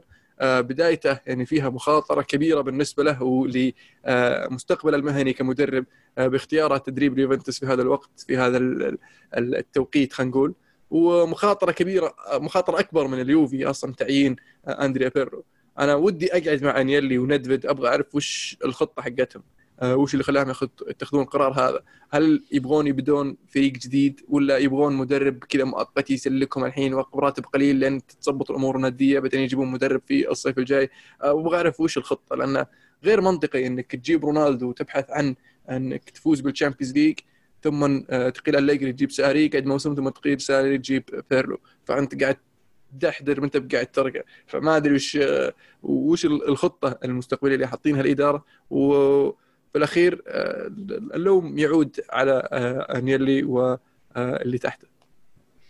طيب خلينا نخش على الهاشتاج، يمكن نطلع منكم شويه كلام اكثر عن اللي قاعد يصير في اليوفي. في مشاركه من حسن زرعوني طبعا، يقول تحياتي للشباب مبدعين. شكرا يا حسن. هل تشوفون اليوفي لو كان عنده فترة اعداد مع بيرلو بنشوف مستوى افضل؟ على اللي قال علمه. طبعا يقول ايضا الدوري الانجليزي غريب عجيب هالسنة بصراحة، واعتقد موسم صعب على كل الفرق. فعلا يمكن شوي بيرلو انظلم في هذا الشيء، زي ما قلت يا علمه موسم مختلف تماما عن بقية المواسم. في مشاركة ثانية يمكن موضوع مختلف، ما هو بموضوع بيرلو لكن يخص اليوفي. بس شوي ضيعت المشاركة. بقول نقطة أنا على بال ما قل لقيتها يصير لك قل. أوكي. ها أنا كنت اللي تبي. قول. تفضل عبد الرحمن. يلا. أنا كنت بقول على أن يعني أتفق مع علمه نوعا ما أنه فيه يعني شوي ظلم على بيرلو، أنه بعد مرور يمكن 7 و8 جولات أنه اتهام انه الفريق ممكن سيء، الفريق ما في منه امل. الواضح انه اداره اليوفي غيرت الخطه، غيرت التوجه الاستراتيجي. يعني اتوقع اليوفي الموسم الماضي، الموسم اللي قبله، الموسم اللي قبله، بدايه الموسم كنت تعرف الفريق وش هدفه. يعني كان حاط مثلا تشامبيونز ليج كهدف اول او يبغى التشامبيونز ليج، والدوري خلاص شبه مضمون او كخيار ثاني. فبس انا ابغى اسعى اني اجيب التشامبيونز ليج. احس خلاص بعد سنوات وبعد محاولات كثيرة وبعد وصول إلى نهائيين، قالوا يا جماعة خلنا نغير التوجه حقنا، خلونا كأننا ما ندري عن الشامبيونز ليج، فجأة ممكن تلقانا ترى واصلين ولا تلقانا بهذا. والله نبي نشتغل على الفريق بالشيء اللي احنا نشوفه وفق الظروف الحالية في العالم وفي كل دوريات وفرق العالم، وعلى أمل أنه بيرلو يكون ناجح مثل ما نجح امثله كثيره في نفس الطريقه اللي عين فيها بيرلو في انديه كثيره ثانيه زي وهذا الشيء موضوع مهم بداحم، لان اليوم انا احس ان انديه اوروبا كثير منها قاعدين يمرون بفتره تغيير، قاعدين الان اعاده اكتشاف اسلوب اداره كره القدم راح اسميه. فتشوف الانديه كلها يعني، او مو الانديه كلها، كثير من الانديه حتى الكبيره قاعدين الان يجربون اشياء ما قد جربوها من قبل. فانا اعتقد يوفي قاعد يستبق هذا الموضوع وقاعد يجرب الان بحطه بيرلو. يبدو لي ان هذا لو تذكرون موضوع فتحناه اللي هو التحول المدرب من مدير للكرة ومدير للنادي إلى مجرد واحد يتولى الجانب التكتيكي واختيار اللاعبين وتجهيزهم نفسيا وفنيا للمباراة. فأنا أعتقد أن هذا يتماشى كمان مع الكلام اللي يقولون الصحافة أنه يمكن يوفي يقرر يبيع رونالدو بنهاية الموسم هذا. ما ألوم يوفي على التجربة، وأعتقد أن إذا نجحت يوفي بيكون أحد الأندية اللي ساهموا وبدوا في التغيير هذا، ولقول لهم واحد أكيد بيطلع جامد وجهة نظري. يحيى يقول ما أتوقع استمرار رونالدو مع اليوفي في ظل وجود مشروع ما أدري وشي على أقدامه مع بيرلو. مشروع يحبي على أقدامه. أوكي، واضح انه ما عجب المشروع. يحيى هل تتوقعون خروج رونالدو ولو طلع ايش انسب مكان له، وهل ممكن نشوفه في اليونايتد؟ طلعت اشاعات اليوم في صحيفه آز المدريديه وسبورت الاسبانيه ان يعني فعلا اليوفي يفكر انه يمشي رونالدو في نهايه الموسم الحالي على اساس انه يوفر المبالغ الطائله اللي هو قاعد يدفعها له لتحل مشاكل بعض المشاكل الماديه اللي يمر فيها النادي عقب الظروف اللي مر فيها الجميع هذه السنه. بس بشكل عام واقعية أشوف أنه ممكن يطلع. أنا مو بأنه مستحيل يطلع. إيه. أنا ممكن يروح يونايتد. والله إذا إد وودورد موجود ما أتوقع، ما أستبعد قصدي أنه فعلًا يروح يجيبه. خاصة إذا ميسي بيروح ببلاش، ميسي راح السيتي لا بيروح يسويها، يجيب بيدفع لكم فوق ما تتوقعون عشان يجيبها يسويها. انبسطت؟ نعطيكم بوجبا في الصفقه. لا اصبر تو كنا حلاوه كلت مرسى سليمه. حلو. انتر ميلان يتعادل 1-1 مع اتلانتا. اسمح لي بس نتكلم عن لاتسيو شوي. اوكي صح لاتسيو. اوكي لاتسيو مفلمين. لاتسيو افلموا خلال الاسبوع الماضي. لاحظوا طبعا السالفه مشربكه شوي لكن بحاول الخصها. لاحظوا انه في فحوصات سووها لعيبه لاتسيو طلعت فيها حالات ايجابيه في الويكند، بعدين في وسط الاسبوع في مباراه تشامبيونز ليج طلعوا اللعيبه بعد الفحص سلبيه، بعدين المباراه اللي بعدها في الدوري نفس اللعيبه اللي كانوا ايجابيين مره ثانيه طلعوا ايجابيين، وين بعدين في مباراه التشامبيونز ليج طلعوا سلبيه. فقالهم تعالوا يا شباب وش الوضع عندكم، في شيء مش مزبوط، يعني إيموبيلي ما لعب في الدوري لكن لعبته في الشامبيونز ليج، شلون؟ في شيء مو طبيعي. فاول شيء عن لاتسيو انه لا لعبتنا كلهم سلبيين، الفحوصات كلها سلبيه. يوم جت مباراه اليوفي فجاه 4 و5 لاعبين من لاتسيو مستبعدين من التشكيله ما راح يلعبون، منهم طبعا إيموبيلي. فالان متوقع ان يدخلون في مصايب لاتسيو.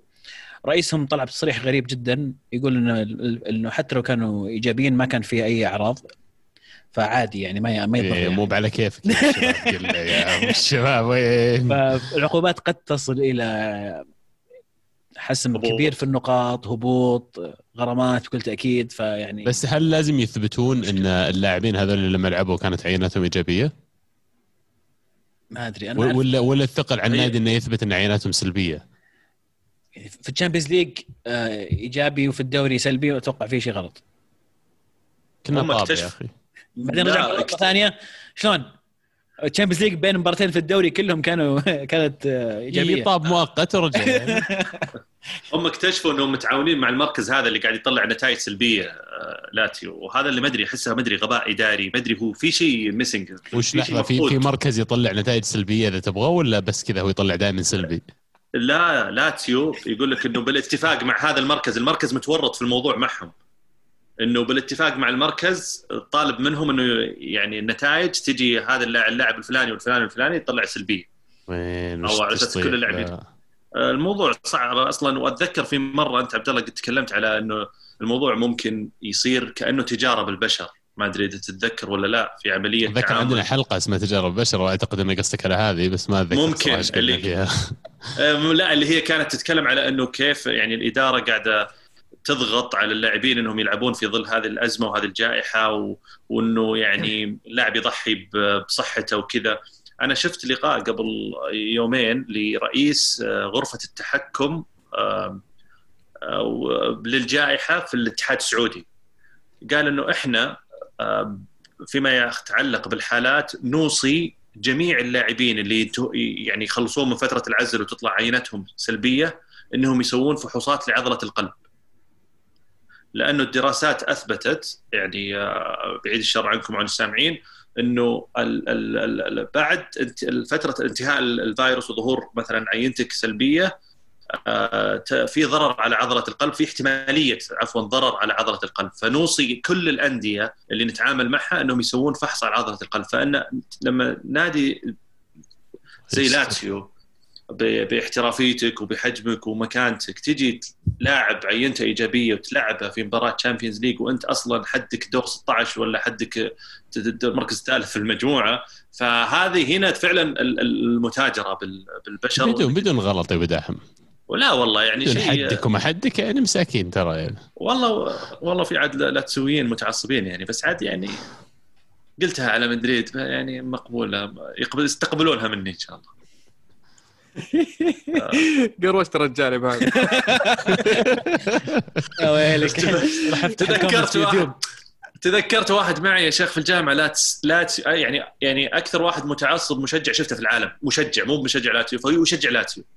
يلا خذ لك متعصب بشكل غريب، والنسور ونحن النسور وكذا، فيعني الله يعيني عليه إن كان يشوف. الحين على تواصل معه تعرف أنت؟ لا أسألك بس بشكل عام. لا والله ما في تواصل. لا ودنا نبغى نرسل له. إيه ديك بنجيبه.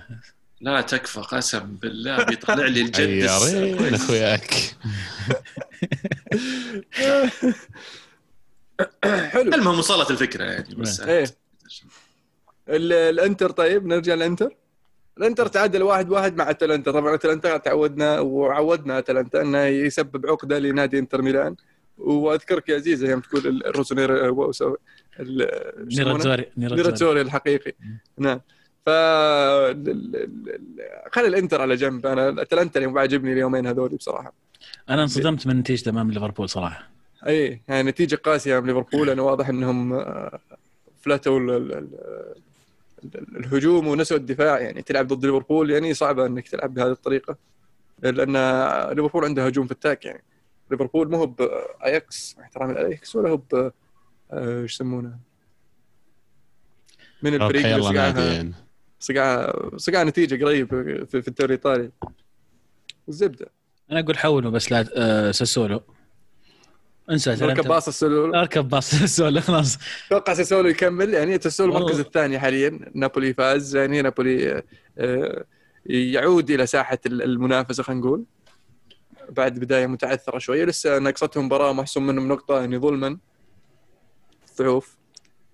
وش ظلما ما اللي ما تجي وتبي نعيد لك المباراه على كيفك يا اخي. في ظروف يا اخي، ناس مصابين تعبانين يا اخي. الحين انت قد سويت لي فيلم على لاتسيو بس نابولي لا تاخذ نقطه منه. جو شفت لاتسيو جو لعبوا ايه بس جو سووا غلط لانه عندهم اصابات وتروح تنقل الوباء للناس. ما عندك سالفه. وش قاعد تقول انت؟ الموبيل في بيتهم نايم ما جابوا معه. بس انهم يوم راحوا الشامبيونز ليج اخذوا معهم. لا العكس. شفت اني قاعد. طيب الحين بيهبطونهم. بيهبطون مين؟ لاتسيو.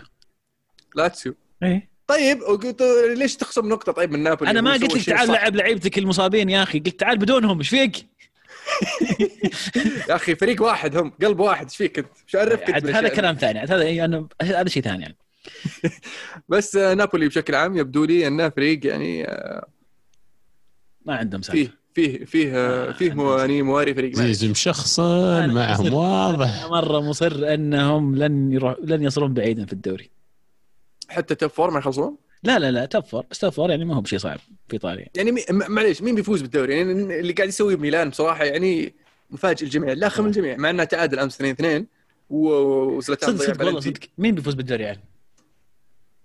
والله حتى الان انا ما اشوف اسم ميلان. زلاتان زلاتان شكله بيسويها. انا الانتر كنت مأمل عليه كثير بس الانتر معليش يعني كل مره عن مره يعني شوف وصلوا السابع. صادم في جدار الانتر. ايه مغرز. ما أيوة. غريب صراحه اللي قاعد يصير فيهم. ف اليوفي يعني صعبه يفوز بالدوري مع الظروف اللي قاعد تصير خلينا نقول، عشان ما نقول نحدد مشكله في احد معين. ويبدو لي ان روما ونابولي واي سي ميلان هم اللي في الطريق الصحيح هذا الموسم. يعني روما ما توقعت انه يسوي هذا الشيء. اتلانتا والله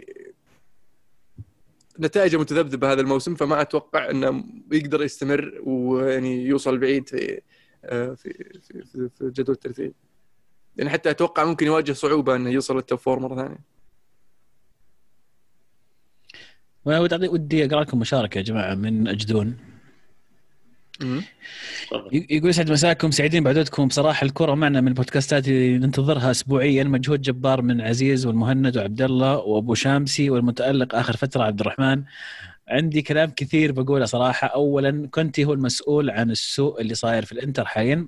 انت طلبت هذه الاسماء، سونينج اعطتك الثقه وبالنهايه تجيب صفقات غير مفهومه. اعتقد صفقه حكيمي كونتي ما طلبها حتى. بالنسبه للمدرب أليجري وش توقعاتكم لمستقبله؟ شكرا اول شيء على الكلام الجميل يا جدون، يعطيك العافيه. بس حكيمي يعني لاعب فنان، والانتر يحتاج كان ظهير يمين، كان ماخذ اعارتين عشان يغطي الخانه هذه الموسم الماضي، والحين جاب له يعني واحد ارجبلي يعني من احسن خلينا نقول 5 عشان ما نبالغ اظهر يمين في العالم حاليا. ف ما أشوف أن المشكلة تدور حول حكيمي. أنا بالنسبة لي المشكلة في خيارات كونتي في خط الوسط وإصراره في بعض التشكيلات على 3 محاور يلعبون في خط الوسط، وأحيانا تشكيلاته تبديلاته يعني زي المباراة اللي راحت في أمام ريال مدريد كان بريلا مقدم مستوى رائع وسحب بريلا ودخل لي محورين زيادة. ف غير شكل الفريق والقاموا الهدف الثالث. فغريب احيانا تصرفات كونتي وما ادري شو اللي يفكر فيه، لان اللي شفته من كونتي مع يوفي ومع تشلسي كان شيء مختلف من اللي قاعد اشوفه حاليا مع انتر ميلان. اتوقع ان كونتي ما نسى انه يوفاوي، بس حتى انتر الموسم هذا يختلف عن انتر الموسم هذا. من اي ناحيه؟ يعني حتى تحس ان هذاك الانتر كان افضل من هذا الانتر، تحس ان كونتي كان له خلق يدرب، المره هذه تحس انه ما اي كلام. اي ممكن تحس انه قاعد في الصيف تسليك، ما كان وده يقعد. هو هذا شخصيته يا اخي من البدايه، هذا شخصيته، هو واحد مزاجي بيصيح حتى لو سويت له اللي يبغاه. يعني ما ادري ايش مستغربين العالم. لا انا مو مستغرب من صياحه، انا مستغرب من اللي قاعد يصير في الملعب. يعني تعودت من كونتي افضل من كذا. يعني عندي العاده الفرق اللي يدربها كونتي تلقاهم عندهم صلابه دفاعيه وعندهم زي ما تقول راس الرمح قدام، ناس تسجل هدف. يعني شو اسمه، مين كان مهاجمها في اليوفي يا عزيز؟ بوتشينيتش كان موجود، احد المهاجمين كان بوتشينيتش. نعم بوتشينيتش كان كثير يعني يس ايه. ومع تشيلسي كان عنده واحد دي كوستا اسمه، كان مسوي فيلم كواليريلا كان موجود ايه. ماتري مهاجمين، والحين عنده لوكاكو. ف في عندها العناصر، بس ما اشوف الفريق يلعب بالطريقه اللي تعودت عليها. بدنر يلعب الاسطوره انلكا ما يعرف يا عزيز، ما يعرفون اسماء. اسمه هذاك الارجنتيني، اسمه ذاك الارجنتيني اللي صار مغني. هيجوين؟ لا صار مغني الحين، اللي كان في روما. اي ذكرته ابو شعر. ايه شو اسمه؟ جوني ديب شو اسمه هو؟ فيت اسمه لا الله. عرفتوه بس اهم شيء صح؟ ايه عرفته، اللي جاء سجل هدف على روما في اخر الدقائق وخلاص، جاي من روما هو. خلاص حلو.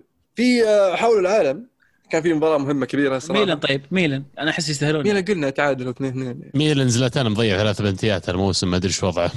يعني قاعد يسوي كويس حتى حق انتر، يعني ضيعه بس سجل. بس في نفس الوقت يعني واقعيا لا ننجرف كثير ونقول انا اتوقع ميلان بيجيبون الدوري ولا كذا. ميلان ماشيين صح الى الان.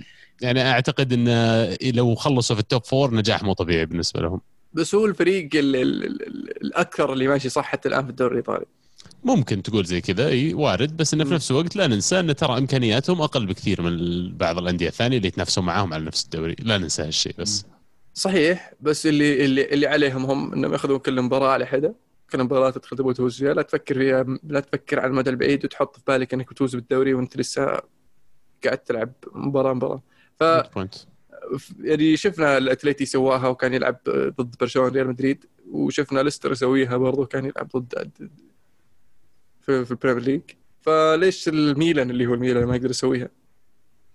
لو تحس فيه الثقافة عند الميلان تغيرت شوي، الفريق نفسه. يعني فريق ترجع من 2-0 ضد فريق زي كيفو اللي يعتبر هذا الموسم من أفضل الفرق الدفاعية في على مستوى أوروبا. طاهر من بداية الموسم إلى مباراة أمس ما استقبل إلا 3 أهداف بس. فمعروف بأنه حارسه مرة ممتاز ومعروف بالصلابة الدفاعية. فانك ترجع من 2-0 الى 2-2 وكان عندك مجال انك انت تفوز. اعتقد انه من زمان ميلان ما كان عنده هذا الرجعه ولا هذه الروح وهذه الثقافه. فلعله ان شاء الله يكون سبب في انهم يعني يحققون الدوري. ما اعتقد. ما تعتقد؟ مين ترشح طيب؟ عطنا اسم. يعني اتوقع لا زال اليوفي هو الاقرب، ودائما راح يبقى اليوفي هو الاقرب. انتر يعني على طاري قبل شوي استرجل ديمبيلي في برشلونه، انتر يبي لهم مدرب رجال بعد. يعني اذا كنت قاعد يستهبل، عشان كذا انا ما اعتقد انه يعني بيكون في منافسه كبيره على اليوفي او خطر كبير على اليوفي انه ما يحققون الدوري السنه هذه. يعني عندك رونالدو يا اخي من بؤك باب السنه يا عبد الله.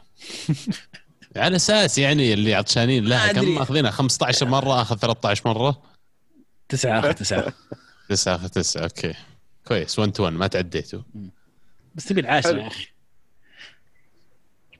بترقم العاشر زي بعض الناس. خلها ربك بس. الكلام اللي جاء بعدها. بس مش أقوى.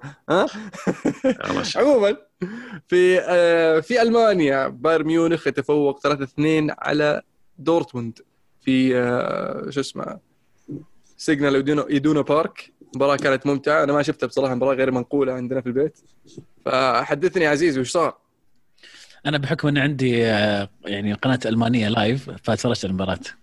حلو. لا ما كان تعليق ألماني معك. لا ما كان تعليق ألماني صراحة للأسف، يعني لجأت إلى ستريمينج عشان أشوف المباراة، لكن كانت جيدة للأمانة. القرصنة يا عزيز. القرصنة نعم، القرصنة أحسنت، لأن ما في أحد قاعد ينقض المباراة. شو أسوي أنا؟ ولا أنا ماشي على الطرق النظامية. عموما دورتموند كان كويس في المباراة هذه، وكان قريب جدا من أنه يعني يتقدم في النتيجة، لكن فرق كبير بين مستوى البايرن ومستوى دورتموند في نهاية الأمر. الإضافة اللي يقدر يسويها بايرن من الدكة تختلف تماما عن الإضافة اللي يقدر يقدمها دورتموند من الدكة. يقدر يقدمها أي أحد. بالضبط. فما بالك في فريق دورتموند.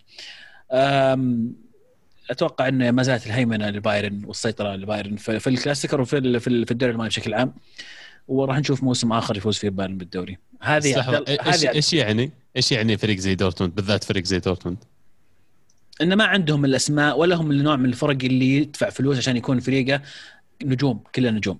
الفريق يعتمد غالبا على أسماء مب مرة معروفة تجي عنده وتكبر تتحسن ويبيعها، أو إنه يكون اسم تقدم في العمر لكن لسه كويس يقدر يفيد النادي.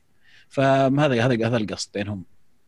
كل شيء يبدأ صغير ويكبر يا عزوز، إلا حبي لك بعدي كبير. توني بقول صوت الماء العكر لكن لا. هالاند أنا يوم عن يوم أقتنع أنه بديت أقتنع أنه فعلا ريل ديل، لاعب موهبة استثنائية صدق، لاعب له مستقبل. في لقطة من اللقطات جت الكرة عند سهلة جدا لرويس، ورويس تصرف فيها بكذا بشكل غريب جدا، سطحها فوق بعيد مره، يعني لو هدى شوي رويس كان حطها في الباب. فجاه هالاند البزر يكلم الكابتن يقول له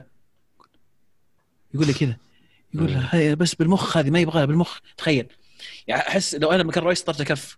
البزر يكلمني تعلمني. بس الواد عنده عقليه كويسه، مستقبل كبير لهالاند. ولدنا الله يسلم اللي حاجزه من الحين، عرفت؟ الصيف الجاي اللي بعده يقول لك بيجي شوي بيصير بنزيما راح، لأنه بيجي بيشوف بنزيما بينتحر، بيهون جاي بيقول لك كذا، بيقول لك كذا. حلو. الشيء المؤسف في المباراة، معليش شيء أخير تسمح لي، الشيء المؤسف إصابة كيميتش صراحة. لاعب زي كيميتش راح يفقد بايرن ميونخ، وهذا ممكن يأثر يعني نوعا ما، لأن كيميتش شفناه يعني الموسم الماضي كان واحد من أفضل اللاعبين في ميونخ. 3 شهور أو 4 شهور إصابة في الركبة، قريبة لإصابة فاتي أتوقع. حلو. بطل وبصل. مين جاهز؟ والله أنا كنت جاهز بس أتوقع إني جاهز. أنا جاهز. تفضل. طيب بالنسبة لي بطل الأسبوع أستون فيلا وواتكنز اللي زحفوا واستمروا بالزحف على الأندية الكبيرة، وجاء وجلدوا أرسنال في ملعبهم، وفي مباراة ما استحق أرسنال أصلا يطلع منها بولا شيء. تحية أستون فيلا ويستاهلون.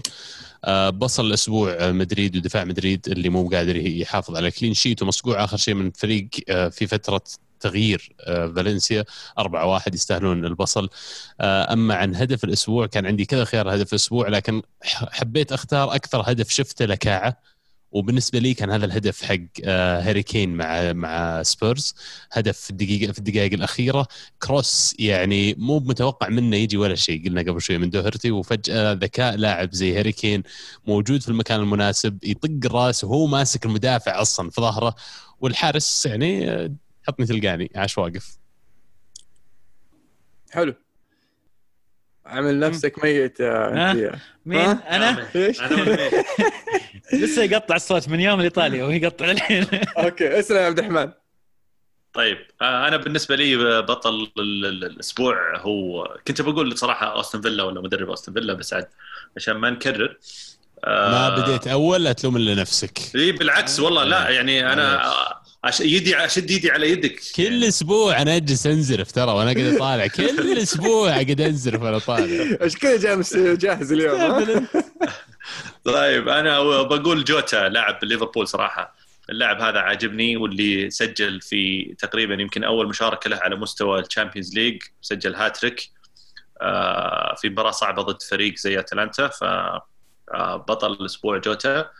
بصل الاسبوع طبعا خيشه ابو عابد، وش هي خيشه ولا ديلنا ولا وش هي؟ تكفى اللي ودك انت بتوديه، انت كيس كيس وديها طال عمرك الفرنسا بيت فاران هناك، ثم نودي له جزء منه بيته في مدريد، يعني عشان بيروح يلعب مع المنتخب الحين، فيصير في الاستقبال عشان ما ينقطع بصل. فاران للاسف، وانا اقولها وانا حزين والله، يعني خيشه بصل كبيره للفاران اللي اخطاء متكرره. انا دائما ما عندي مشكله في الخطا، كل مدافع يخطي في العالم. الو ايه معك الو والله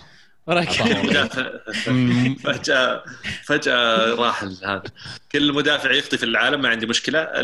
الحلو دائما انك تتعلم من الخطأ. للأسف ان فاران الواضح انه ما راح يتعلم من الخطأ حقه، لين يعني يصير يخطي باللوف فاران صاير. اي والله. طيب هدف الاسبوع بالنسبة لي هدف لازارو، اللاعب المعار من انتر ميلان لمونشن جلادباخ.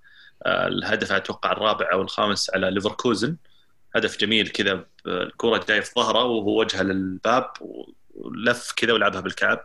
العقرب يعني العقرب. طب كان واقف ولا منسدح؟ والله ظاهر هو كان واقف ولعبها ثم انسدح. يعني كان واقف. والله صراحة ما أدري. لازم تفكر بالجواب بداحم كويس، ترى في فرق. تفكر زين. أرجوك. ترى هذا الموضوع موسم كامل الطاق عليه ترى. والله عشان كذا أنا قلت والله ما أدري، على حسب اللي تبي أنت المو، وش تبون سؤالك؟ أوجه للمو، عرفت؟ هو اللي مركز على وجهه واقف ولا قاعد ولا بنقلب. عزيز أسك جاهز؟ إيه جاهز. أنا بالنسبة لي بطل الأسبوع برونو فرنانديز، لاعب اليونايتد على المستوى الجميل اللي قاعد يسويه وشايل يونايتد نوعا ما. البصل بالنسبة لي كنت بقول لوكمان، لكن بما أن حمزة قاله بعطيها للقناة اللي ما تنقلنا الدوري الألماني وحرمتنا من مباريات جميلة، من مباريات مثلا زي دير كلاسيكر او مباريات الكبير جدا بروسيا مونشنغلادباخ، فبصره كبيره لهم. هدف الاسبوع هدف مختارين الثاني، هدف جميل، استلامه ودوران، لاعب جايب هاتريك يا المتري، اذا لك نظر. لا انا كان عندي نظر وخلصت ومشيته، وحتى اللي بعدي مشوه، يعني يعطيه العافيه ما قصر. بالنسبه لي ابغى ابدا بالبصره صراحه، بصل الاسبوع العشر لاعبين من مانشستر يونايتد اللي كانوا في الملعب لما دخل الهدفين، خاصه الهدف الاول. يعني هندرسون الحارس ما يلام على شيء، بس العشره الثانيين كلهم ياخذون، كل واحد ياخذ بصله، واولي فوقهم بعد ياخذ بصله على هذيك المباراه المخيبه للامال. بالنسبه لي بطل الاسبوع جواو فيليكس، اللي قاعد يقدم مستوى رائع في المباراه الاخيره، ويبدو لي انه بدا يثبت اقدامه في الفريق ويصير عنصر مهم، ووجود سواريز بصراحه معاه في خط الهجوم راح يساعده كثير، افضل له من دياغو كوستا. بالنسبه لهدف الاسبوع هدف ماجولدريك، بصراحه الهدف رائع في مباراه تشلسي، بالكعب كذا لخبطه من الدفاع، وهدف سالم يستاهل الذكر بصراحه، اللوب جميل. هاشتاج الحلقه، هاشتاج الكره معنا يا علم. كم صار لك؟ كم صار لنا احنا هاشتاج الكره معنا؟ بطلنا هاشتاج حق اجازه ونسى. ترى غايب الحين، انت تقول اذا غبت اسبوعين، اسبوع كانك غايب اسبوعين، انا غايب اسبوعين، انا غايب شهر. هذا حسبه شهر. لا لا لا ما تتضبط، ادري عنك انت كذا منطق حقك، بس تدها اسبوع. انت اخر مره سجلت معنا قبل 3 اسابيع. شلون قبل يا رجل؟ غبت حلقتين، تزيد كل ما تزيد، لو تبدل شوي بتخسر، كل ما تخسر. طيب هاشتاج الكره معنا، مهندس بدري يقول السؤال للاخ عبد الرحمن، ما زلت مقتنع ان بيعه حكيمي كانت كويسه، وش حقيقه منذ اصابه فاتي؟ وبطل اسبوع مخترن والهاتريك الجميل، بصل دفاع ريال مدريد خصوصا فاران، الهدف هدف ساوثهامبتون الثاني ضد نيوكاسل، ارمسترونغ. بداحم مسي عليه بالخير باش مهندس بدر. انا ما قلت ان بيعه حكيمي كانت كويسه، انا قلت انه الناس كانت زعلانه على بيعه حكيمي، وحكيمي كان وضعه في مدريد ما راح يكون نفس الوضع اللي ممكن هو يحصله في انتر او في اي فريق ثاني ممكن ينتقل. يبغى يلعب اساسي، وهذا الشيء كان غالبا ما راح يصير في مدريد بوجود كرفخال. واتوقع انه لاعب زي اشرف حكيمي بعد ما قدم مستويات ممتازه مع دورتموند على مستوى على مدار موسمين، ما حتى فكره انه يصير في مداوره وانه ممكن يلعب 30-40% من مباريات الموسم، ما كان اتوقع انه ممكن يتقبل هذا الفكره. فالاكيد انه مدريد حاول مع اللاعب انه يصير في اتفاق، انه يجلس، انه يروح بهذا، ولا حصل الاتفاق. ففضل الفريق انه يبيعه مع البند اللي حطه مدريد في عقده انه الاولويه تكون الانتر المدريد في حال انتر ميلان بغوا يبيعونه، لانه احقيه الشراء ممنوعه في الدوري الايطالي. والله تحليلي للموضوع يا ابو داحم، على اسف على المقاطعه، يعني لا اسلم، يعني من مراقبتي لزيدان وتصرفاته وتعامله مع اللاعبين ما اتوقع انه حاول يقعده. اتوقع ان حكيمي راح له، انا اتخيل انه حكيمي راح له قال له يا كوتش ابغى اعرف وش خطتي انا، وش خطتك لي انا في المستقبل، انا شخص ابغى اصير لاعب اساسي. قال له ما انت بلاعب اساسي. قال طيب يعني ابغى يعني فرصه، يعني قدمت مستوى، قال يعطيك العافيه بس انا عندي كربخال يعني. قال له طيب اجل بمشي، كل مع السلامه. اي بالضبط. اتوقع كيف تعامل زيدان، يعني ما في كان محاوله لا ابن حلال بنلعبك ابو 20 دقيقه، بنلعبك 20% مباريات ما عليك. ما اتوقع انه صار محاولات. تبي تمشي تفضل. اي هو مو بمحاوله يعني قاعده، بس انه باختصار قالوا له انك ما راح تلعب اساسي، يعني ما راح تلعب اساسي. ممكن يعني المداوره صايره، وممكن انه قال انه ممكن في حاله بعد 3-4 مباريات ممكن تلعب لك مباراه، في حاله اصابه كرفخال وتبر. لكن ما اتفق معك انه ما طولت. هذا وضعي، تتقبله اهلا وسهلا، ما راح تتقبله ابد، الباب مفتوح لك.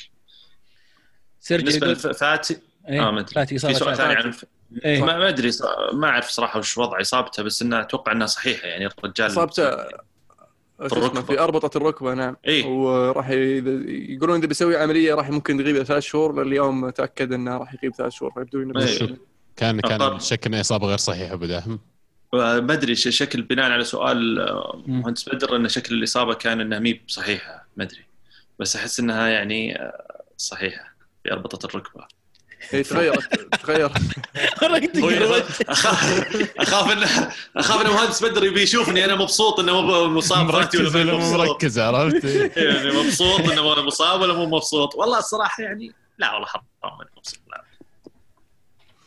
طيب سيرجي يقول هل حان وقت رحيل كونتي؟ وحبيت اقول لبيب وش اللي تشوفه فيه رحيم حتى ما نشوفه؟ اللاعب وصل مرحله سيئه في سوء المستوى هذا الاسبوع. مرحلة سيئة في سوء المستوى. ها ايه، مرحلة سيئة في سوء المستوى، هذا حرفيا من التغريدة حقت سيرجي، من أسوأ يعني. يقول هدف الأسبوع إيزي لاعب البالاس، هدف من فاول ركبة تركيب. نجم الأسبوع زياش وسحره اللي ينثر في الملعب. بص الأسبوع فاران. هل حنا وقت رحيل كونتي؟ طيب والله أتوقع أنه يبيله شوية وقت لسه، عنده ما يثبته بصراحة، لأن الموسم الماضي قدم مستوى يعني موسم جيد، وأنا شخصياً كمتابع لكرة القدم أتطلع إلى أفضل من الموسم الماضي، فممكن نشوف شيء أفضل. طيب متيم باليونايتد يقول شباب، في أول تسجيلين بعد الموسم الماضي تكلمتوا عن الانتقالات بشكل عام، بس في نادي ما أشوفكم ذكرتوه، هو ولفرهامبتون اللي قلب منتخب برتغال مصغر، حتى قميصهم الثالث قريب من طقم البرتغال. وش توقعكم لموسم الذئاب في الدوري الإنجليزي؟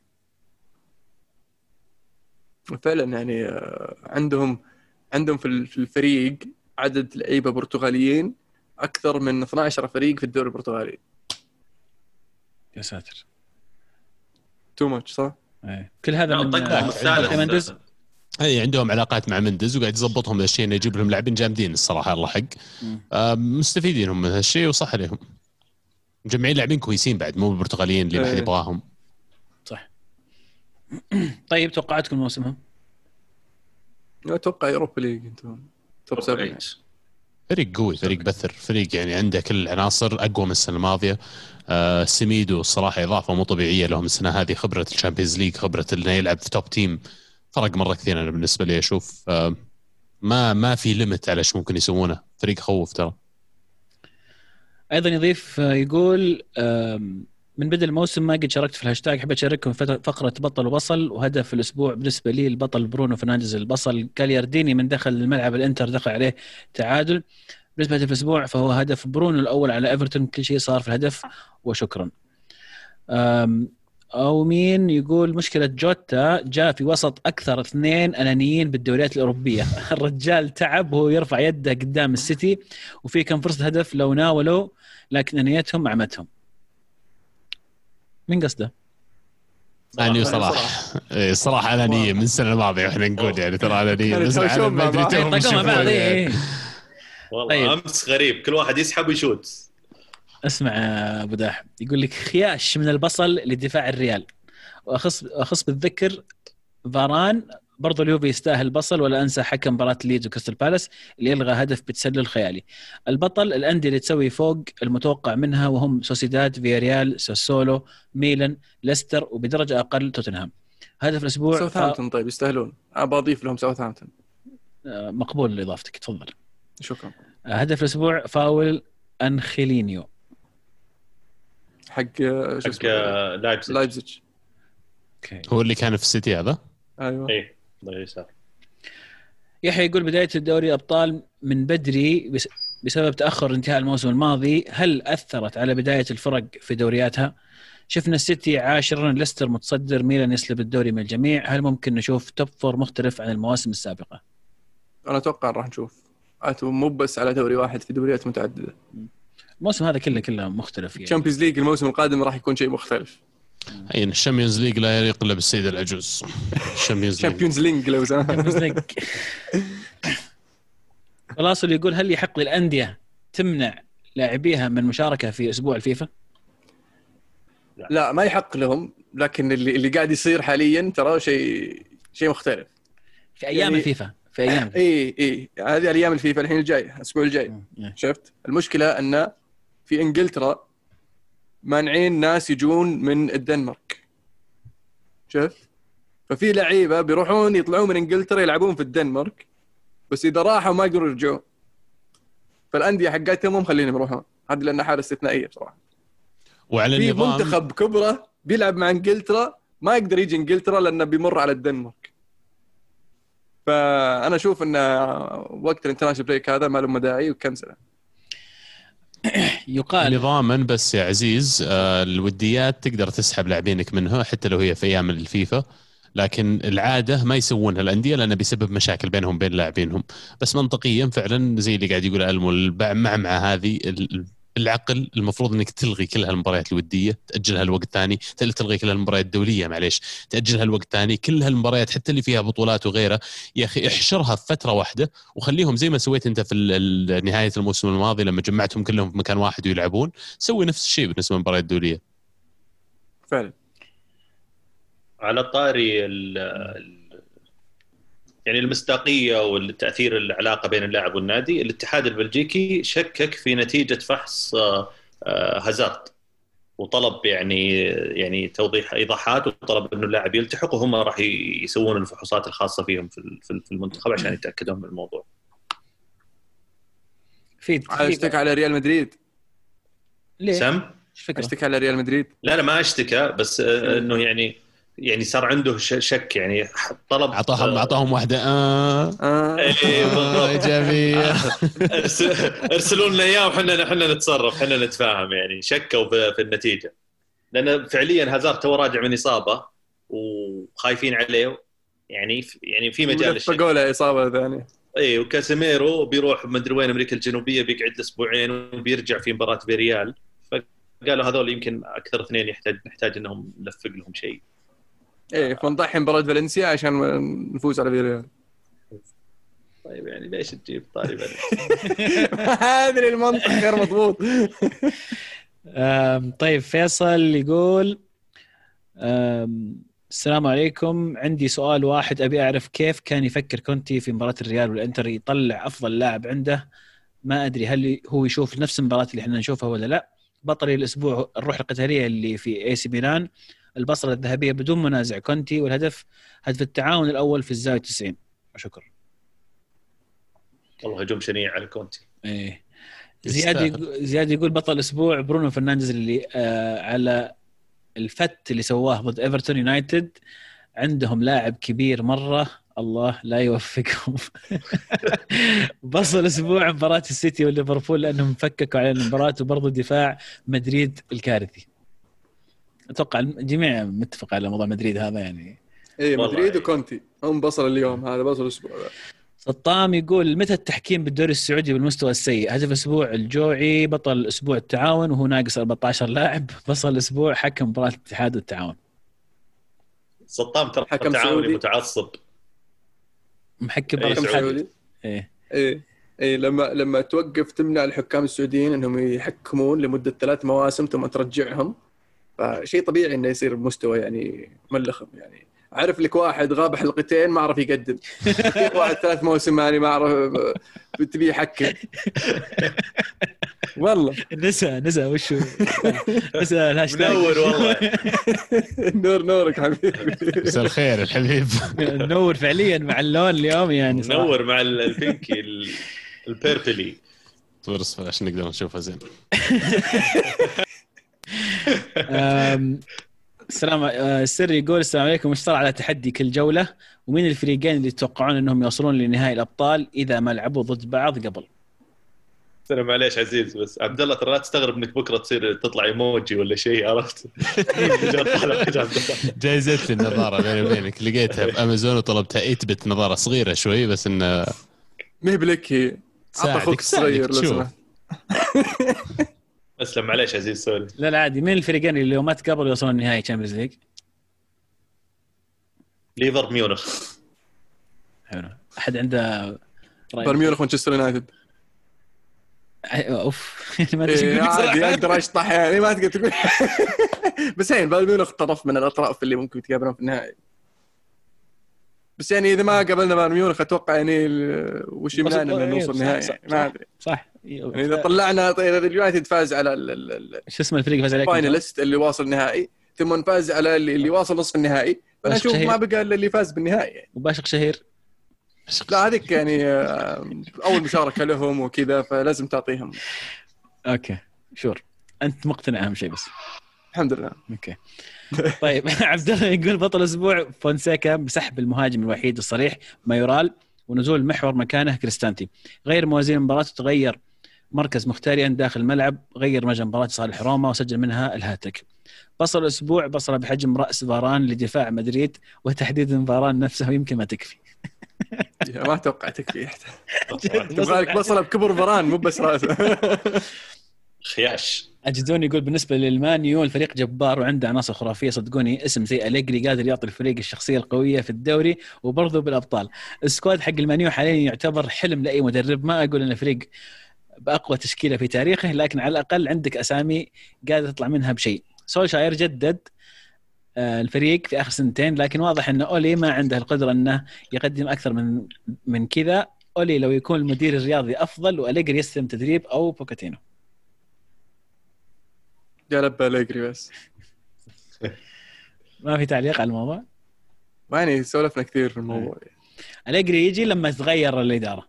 بحصاته ألمو صدق هو يقول الموضوع. جواب واضح كل سؤال يونايتد نفس الجواب. ناصر يقول في واحد سأل الأسبوع اللي فات في الحلقة ليش مشجعين ميلان عندهم هذا التخوف وعدم الثقة بالفوز بالدوري. أنا أقدر أجاوبه فقط بأننا على مر السنين شفنا فرق تنافس للنهاية ثم تطيح، شجعناها بس عشان تكسر هيمنة اليوفي وانخذلنا، فبننتظر آخر جولة ثم بنعقد آمالنا. عندنا مثل في الحسا يقول لك شوط بقرة. شوط بقرة هذا يعني اللي هو يتعب بسرعة، عرفت يمشي لك كل شيء شو خلاص يتعب يسبق في البداية يجيب العيد. يعني بشكل عام منافسين اليوفي في إيطاليا شوط بقر للأسف. يعني أتوقع في أمثلة كثير صارت في آخر 9 سنوات. طيب حازم يقول بطل الأسبوع من جديد فخر العرب وفخر الكرة الأوروبية حكيم زياش، بطل الأسبوع لوكمان لاعب فولهام، هدف الأسبوع هدف لاعب التعاون عبد الله الجوعي. لوكمان أول مرة أشوف واحد يقهر ناس كثير ما لهم دخل أصلا في المباراة قد ما هو قهر الناس على البنكة حقه. هل لأنه ورع عمره 18 يحاول يسوي زي كذا؟ لا أنا بالنسبة أنا شفته مرة انقهرت، لا يعني في آخر مباراة نهايتها جاك بلنتي وعندك مسؤولية هذه انا بالنسبه لي بنينكا فيها استهتار، وان جبتها فانت الفنان الخرافي، وان ضيعتها فانت مستهتر ولا يهمك الفريق ولا يهمك انت، يهمك نفسك بس والاضواء. هذا اولا. ثانيا التكنيك اللي استخدمه سيء مره كان سيء، واضح انه تردد في اخر لحظه. عرفت انا توني بقول يسوي، عرفت يسحبها اي شوت غير كذا ان فولهام يعني بدايه سيئه للموسم وعندهم فوز واحد بس، ويعني قاعدين يعانون، وجتك الفرصه انك تاخذ نقطه من وستهام في ملعبه، واخر دقيقه خلاص سجل الهدف يخفر الحكم. انت تتفلسف بالطريقه هذه يعني هدف ثالث هذا ولا لا هذا حق التعادل لسه يعني ايه. بعدين يعني راموس ضيع واحده قدام باير ميونخ وسطحها، مسكوها عليه من 3 سنين قدام، و3 سنين قدام ما شات ولا بلنتي. انا بصم لك بالعشره 3 سنين قدام ما ينوم الا 4 الفجر، يشوت 700 بلنتي قبل ما ينام، لين صار يقول كذا يسويها واطقع ما يشوف. ما تجي انت ها ما حبيت المثل حقك. تشبيه مو مثل يعني. ما جاء واحد تو طالع كذا ويجي يحط لي بلنكا قدام فابيانسكي. يعني فابيانسكي اكثر واحد صد بلنتيات الدوري الانجليزي اخر 3 من 4 مواسم، 7 بلنتيات واللي بعده 3 بلنتيات. ايه فابيانسكي من وين طالع حبيبي اصله؟ طيب صحيح. طالع من عندنا ولدنا ذا. مشكله كل المقاطع حق ارسنال ممتازه، بس ما ادري ايش الفريق ضايع الحين. ما ادري يا اخي والله شيء غريب يعني، نص اللاعبين يلعبون في انديه كذا اكبر من ارسنال وزحفوا بطولات تشامبيونز ليج، عرفت؟ وانا جالس حط يدي على خدي اقول ليش كذا. اوه هذا كان يلعب معنا. طيب يعطيكم العافيه جميعا، شكرا لكل مشاركنا على الهاشتاج. شاركونا الاسبوع القادم على هاشتاج الكوره_معنا. حلو، ذلك وصلنا نهايه حلقتنا، ان شاء الله تكونوا استمتعتوا. يعطيكم العافيه، كانت الكوره معنا، الكوره معكم.